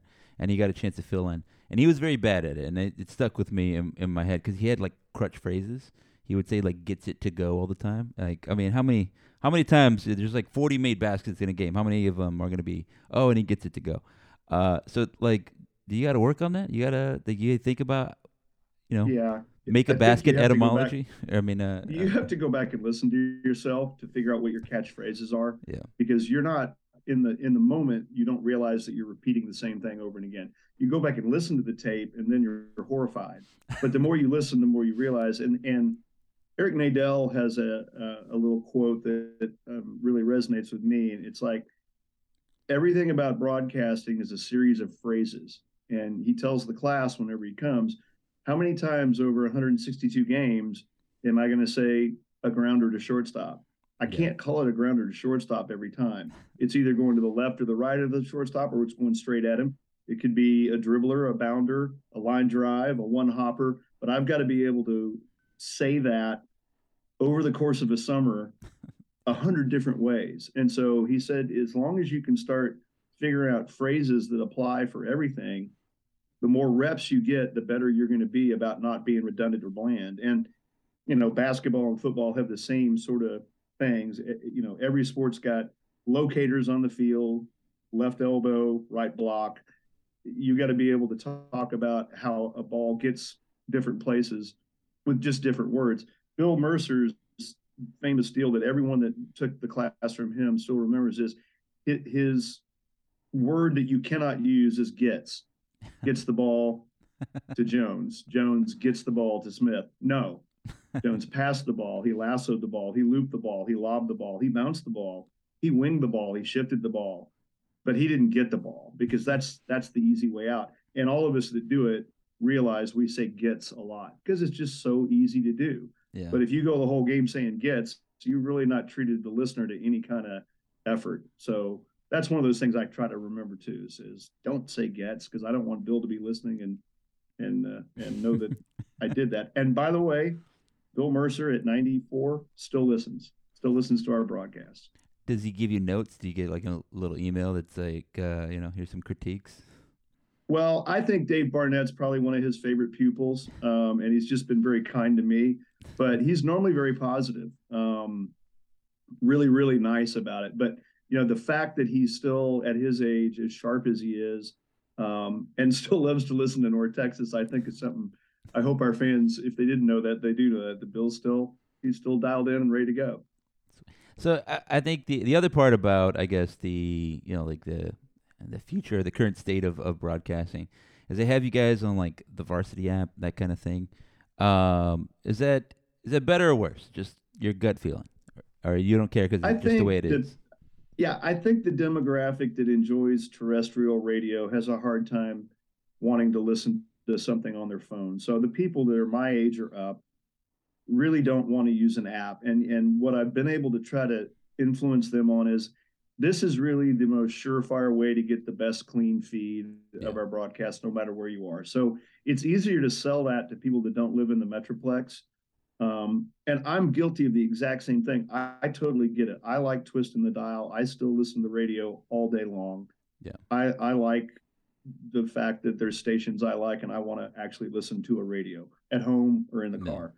But the app is actually the way to go in the future. And um, it's very reliable and it gives you a chance to if you didn't catch the game and you want to listen to some of it you know you can go back and listen after the fact so there's a lot of really good features to the varsity app it's just been a hard sell with the people that still really like radio uh, yeah. and radio broadcasts and that that's a big part of our audience you know i worry about the younger generation moving ahead really having no radio interest at all i would love someday for us to be able to uh, to be able to do both um, because I feel like we've got one of the absolute best announcers in the nation in Dave, who spent a long time at ESPN. I'd love to simulcast our football and basketball because I think our radio call could morph into a simulcast pretty easily. And you know, being you know someone that kept up with San Antonio sports, Dave was simulcasting Spurs when when yeah.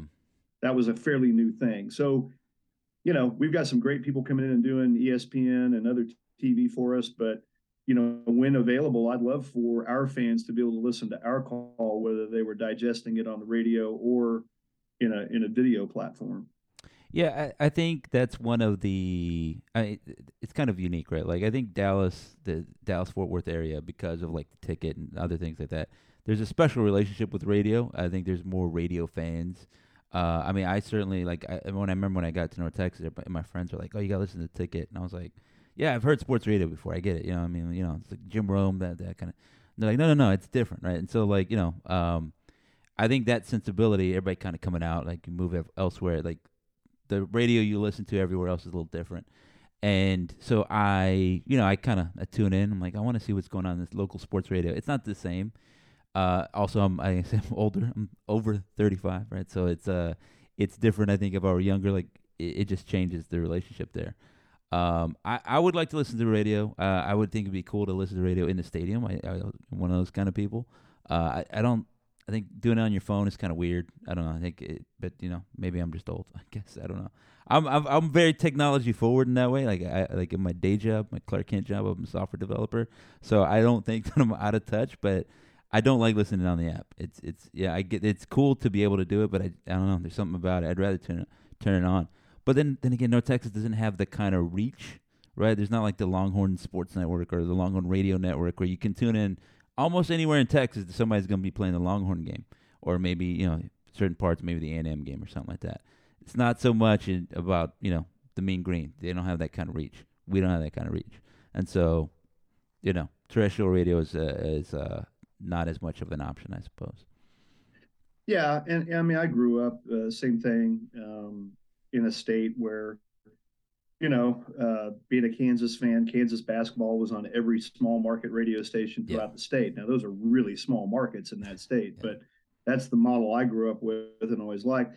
Got to North Texas and was handling the network stuff. And the reality is, at North Texas, the, the largest, you know, con- concentration of your fans is in the Metroplex. Yeah. And so if you could get on a couple stations in the Metroplex, you're really reaching the people that wanted to, to hear it I'd love to be like the Longhorn Network or you know any of the ones you just mentioned because it's really cool to have all these affiliates everywhere. But there never was the budget, and there never really was the need across the state for it. I think the best situation we might have had um, was KNTU at 100,000 watts, even though it wasn't a commercial station and never yeah. will be. You couldn't run the ads on it, but still 100,000 watts. And then KWRD, when we had that, that was that was getting us in all the way from East Texas to most of southern Oklahoma. That's a pretty good swath. And then, you know, the argument now for Learfield, and I understand it is, yeah, well, with the app, we can get you everywhere. Everyone can get the app. So it's really a matter of getting people to make that transference of, okay, terrestrial radio is really not the way Learfield's going to approach this at this point, especially for some of the smaller properties. Um, so it, it, it's a it's a push for some some generational people to try to figure that out. But I think everything will keep morphing. You know, the the younger people are definitely digesting everything on the phones in yeah. their hands, and so you've got to be a lot more video content driven. And I think North Texas has done a really good job in the last few years of the creative content. There have been a lot of really talented people uh, come through um, that have elevated that, and I think that that's not going to slow down. That's going to continue.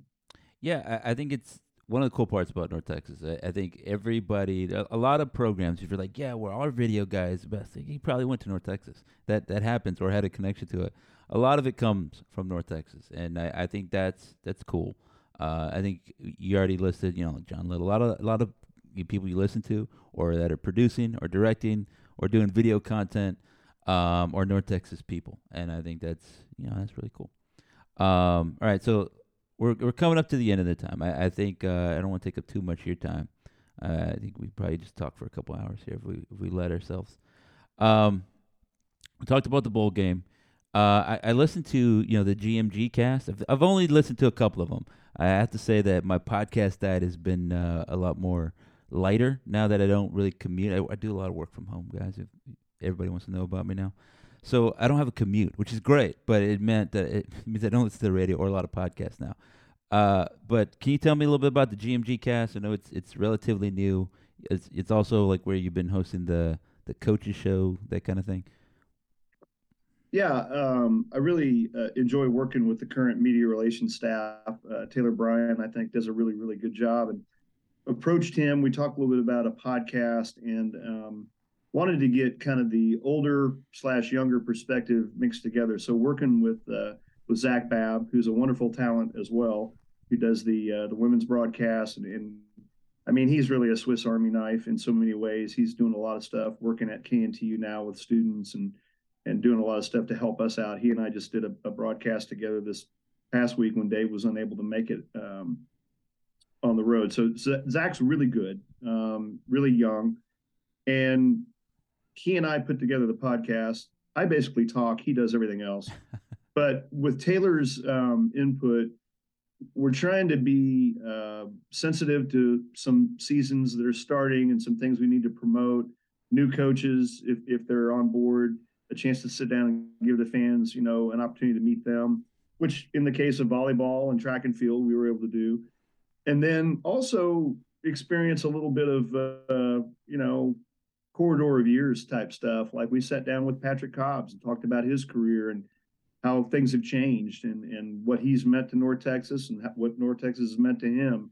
We talked to DJ Draper um, and JJ Murray, who put together the the TBT basketball team in the summer that made some really quantifiable noise. Um, and then on this last one, you know, we're we're talking basketball with a couple of current basketball players on the men's and women's side. So um, it's typical of what you would expect from me. It's all glass half full, positive stuff. But uh, I make no uh, I make no apologies for that. I you know I really think these kids when we talk to them need to be elevated and talked about more than just what they do on the court or yeah. on the field. And I think once our fans get a chance to meet some of these uh, student athletes, that that's when they do more than buy season tickets. That's yeah. when they get involved in the Mean Green Scholarship Fund, and they they realize that at North Texas, you really get great access to coaches and kids if you're if you're a donor, even at a, a very reasonable amount. I think you you get some real bang for your buck, and hopefully on the cast we're able to throw these people out there in a positive light. Yeah, I, the last one was uh, I, I forget the women's player. Is it uh, is it Jacqueline? Ja- Jacqueline? I forget the last name. And Yeah, then you had Abu one- Usman, right? That's the last one I saw. And then uh, like at the end of it, you talked uh, you talked a little Josh White, little little Yeah. look back in the day. uh, yeah, I, I, I think one that made me kind of feel old. I was like Josh White. He, that was just the other the other day, wasn't it? When he when he just the. but I'm like, oh yeah, that was that was a while ago. Um, yeah, I I think it. Yeah, I heard Zach talk about like, yes, a lot of people don't know maybe the the Johnny Jones days, and then I realized it was turned into uh, the older alum. There's a funny thing I, I gotta say. Like, I remember being a student. I'm walking around campus, or whatever, doing my own thing, and you see all these alums come by, looking around, real wistful, and uh, you're like, I remember that building used, used to be here, and I, you know, I'm kind of like, all right, all right, buddy, that's great. You know, time moves on. Get out of the way. I gotta go to class. You know, and then now I, you know, uh, I drove through. You know, we stopped in Denton on the way to to a new location. I moved up here to to uh, to Missouri, and um, and I was looking around, and I realized I'm that guy. I'm looking around real wistful, like, hey, honey, you remember you remember that one time we went over here, and I was sitting there. You know, I remember sitting on this bench and the squirrel came up the albino. You know, so I, I realized I'm that. Hey, come here, kids, and then they're running around by the eagle. Look at this, your mom and dad. We used to, be, you know. So I'm that guy now. Uh, it happens to all of us. If you're lucky, I think. You know, it's so it's good. Uh, I, think it's good. I, I enjoy the the look back. I think everybody needs a little uh, a little view to see all the the student athletes as as people, right? It can be it can be real easy just to see them as names and numbers and stats, and uh, you know, like and and I think that that adds to adds fuel to the to a fire that that maybe shouldn't be burning, right? You're like, oh, this guy's you know, this guy sucks. Don't necessarily need, view it that way. If you're like, you know what, uh, that that's a real person. Maybe maybe I should tone it down a little bit. So I think those things are important. I think you're right about um, I say humanizing everybody, but it's it's important. I think it's good. Uh, yeah, so and I think uh, you know there's a lot of great fans I've known for a long time, but I think we're experiencing a whole new uh, phase of fans. Um, I don't think they want history lessons necessarily, but I think to be able to put some things in perspective and let them understand, you know, um, there's really nothing new under the sun, you know, as the Bible would tell you. Um, there's just sort of the repeat of the way things, you know, go. And, Yeah. uh, you know, when you when you're sitting there at Apogee Stadium uh, in that radio booth looking out, and you look to your left and realize Fouts Field is no longer there. For some of us, um, it's a reminder of how far we've come.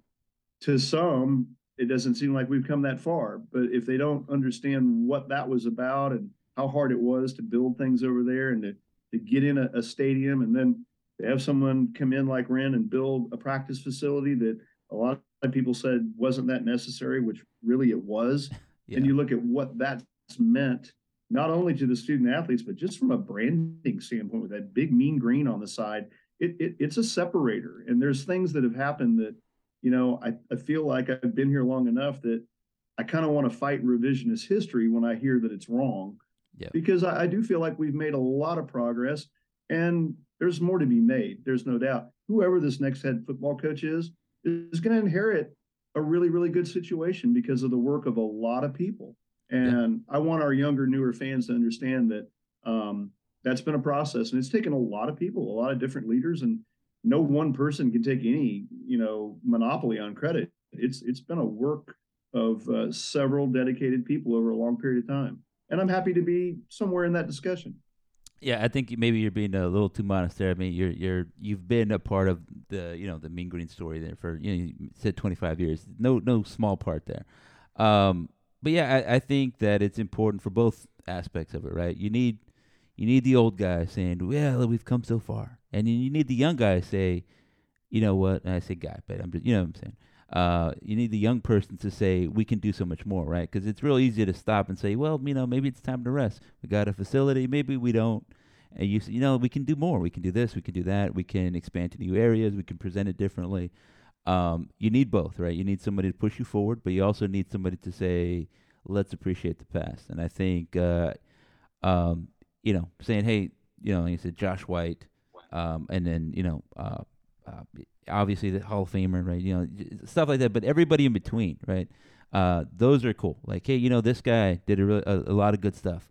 Uh, it used to be everybody knew Scott Hall because he was a starting quarterback, but now you have to say Scott Hall. He played quarterback in North Texas, and he was you know you have to you have to start introducing him that way. And I think that's also important just to give people uh, a perspective of the the breadth of North Texas. It's been around for a long time, and I think if you don't tell the stories, if we don't tell the stories, and I think right now you, you do a great job of doing that, then everybody kind of loses connection to it. You don't feel that you're part of something greater and something good, right? It's all it's all there. Uh, there's just as much history uh, at North Texas as there is at Texas Tech, and you know, like it, it you know, Texas and all these other places. Uh, and I think it's it's incumbent upon us as as people associated with the university to celebrate all that kind of stuff, right? I feel like I'm getting a little corny here. My wife's looking at me like, "You did it again." Um, that we have to, right? Because it's ours, and you, if you disown it, then I think you're doing a disservice to it. It's yours. You're part of it, you know. So embrace it with both arms, right? Yeah, the the the first person to teach me that, and he was adamant about it, and is still very very good at it, was George Dunham. He's like, you know, don't let anyone tell you um, that there's not tradition here. Don't let anyone yeah. tell you that there's not legacies. And you know, you look at the Unity Plaza uh, celebrating Abner Haynes and Leon King. Awesome idea, uh, well overdue, and it's going to be there for a long time for people to understand that. You know, we were groundbreaking as an institution thanks to those two African Americans, um, but also thanks to their teammates, thanks to their coaches, thanks to this town. Um, yeah. We were able to be the first, you know, college in Texas to have a couple of African American players, and one of them happens to be one of the best players in the history of college football. So, you know, I started to learn from George early on that um, start investing in the traditions and let's let's bring those out on every broadcast when we have a chance to. If records are being broken, let's know some stories to tell. And then I'm lucky that when when George, uh, you know, retired from doing it, Dave comes along. Well, Dave grew up in Denton. Dave went to North Texas. Dave yeah. has every bit of factoid in his mind. So I think when we, you know, what we do do well on the radio network, I hope is call the action. But I think we do celebrate North Texas without being homers. And I, I want people to understand we we really work hard and I take it as a real challenge each week to know as much about who we're playing, to talk as much about them as I do North Texas. But at the end of the day, I'd like the younger fans to, to give us a shot because we are educating on what has happened before at North Texas as we talk about what's happening right now. Yeah, so there you go. Uh, listen to the GMG cast. Uh, listen, you know, like you know, follow. follow what your Twitter is? Uh, was it M? I can't remember. At MGRNPXP for Mean Green Radio Network play by play, which is probably a better one for Dave because he's play by play. But I've been around play by play, so that's that's the one I use. Yeah, there you go. It it works. Uh, uh, and uh, obviously, thanks again, Hank, for joining the you know the Mean Green Nation podcast late on a Monday. Appreciate your your time. Uh, and and go Mean Green. Go Mean Green. Thank you, Adam. Appreciate you.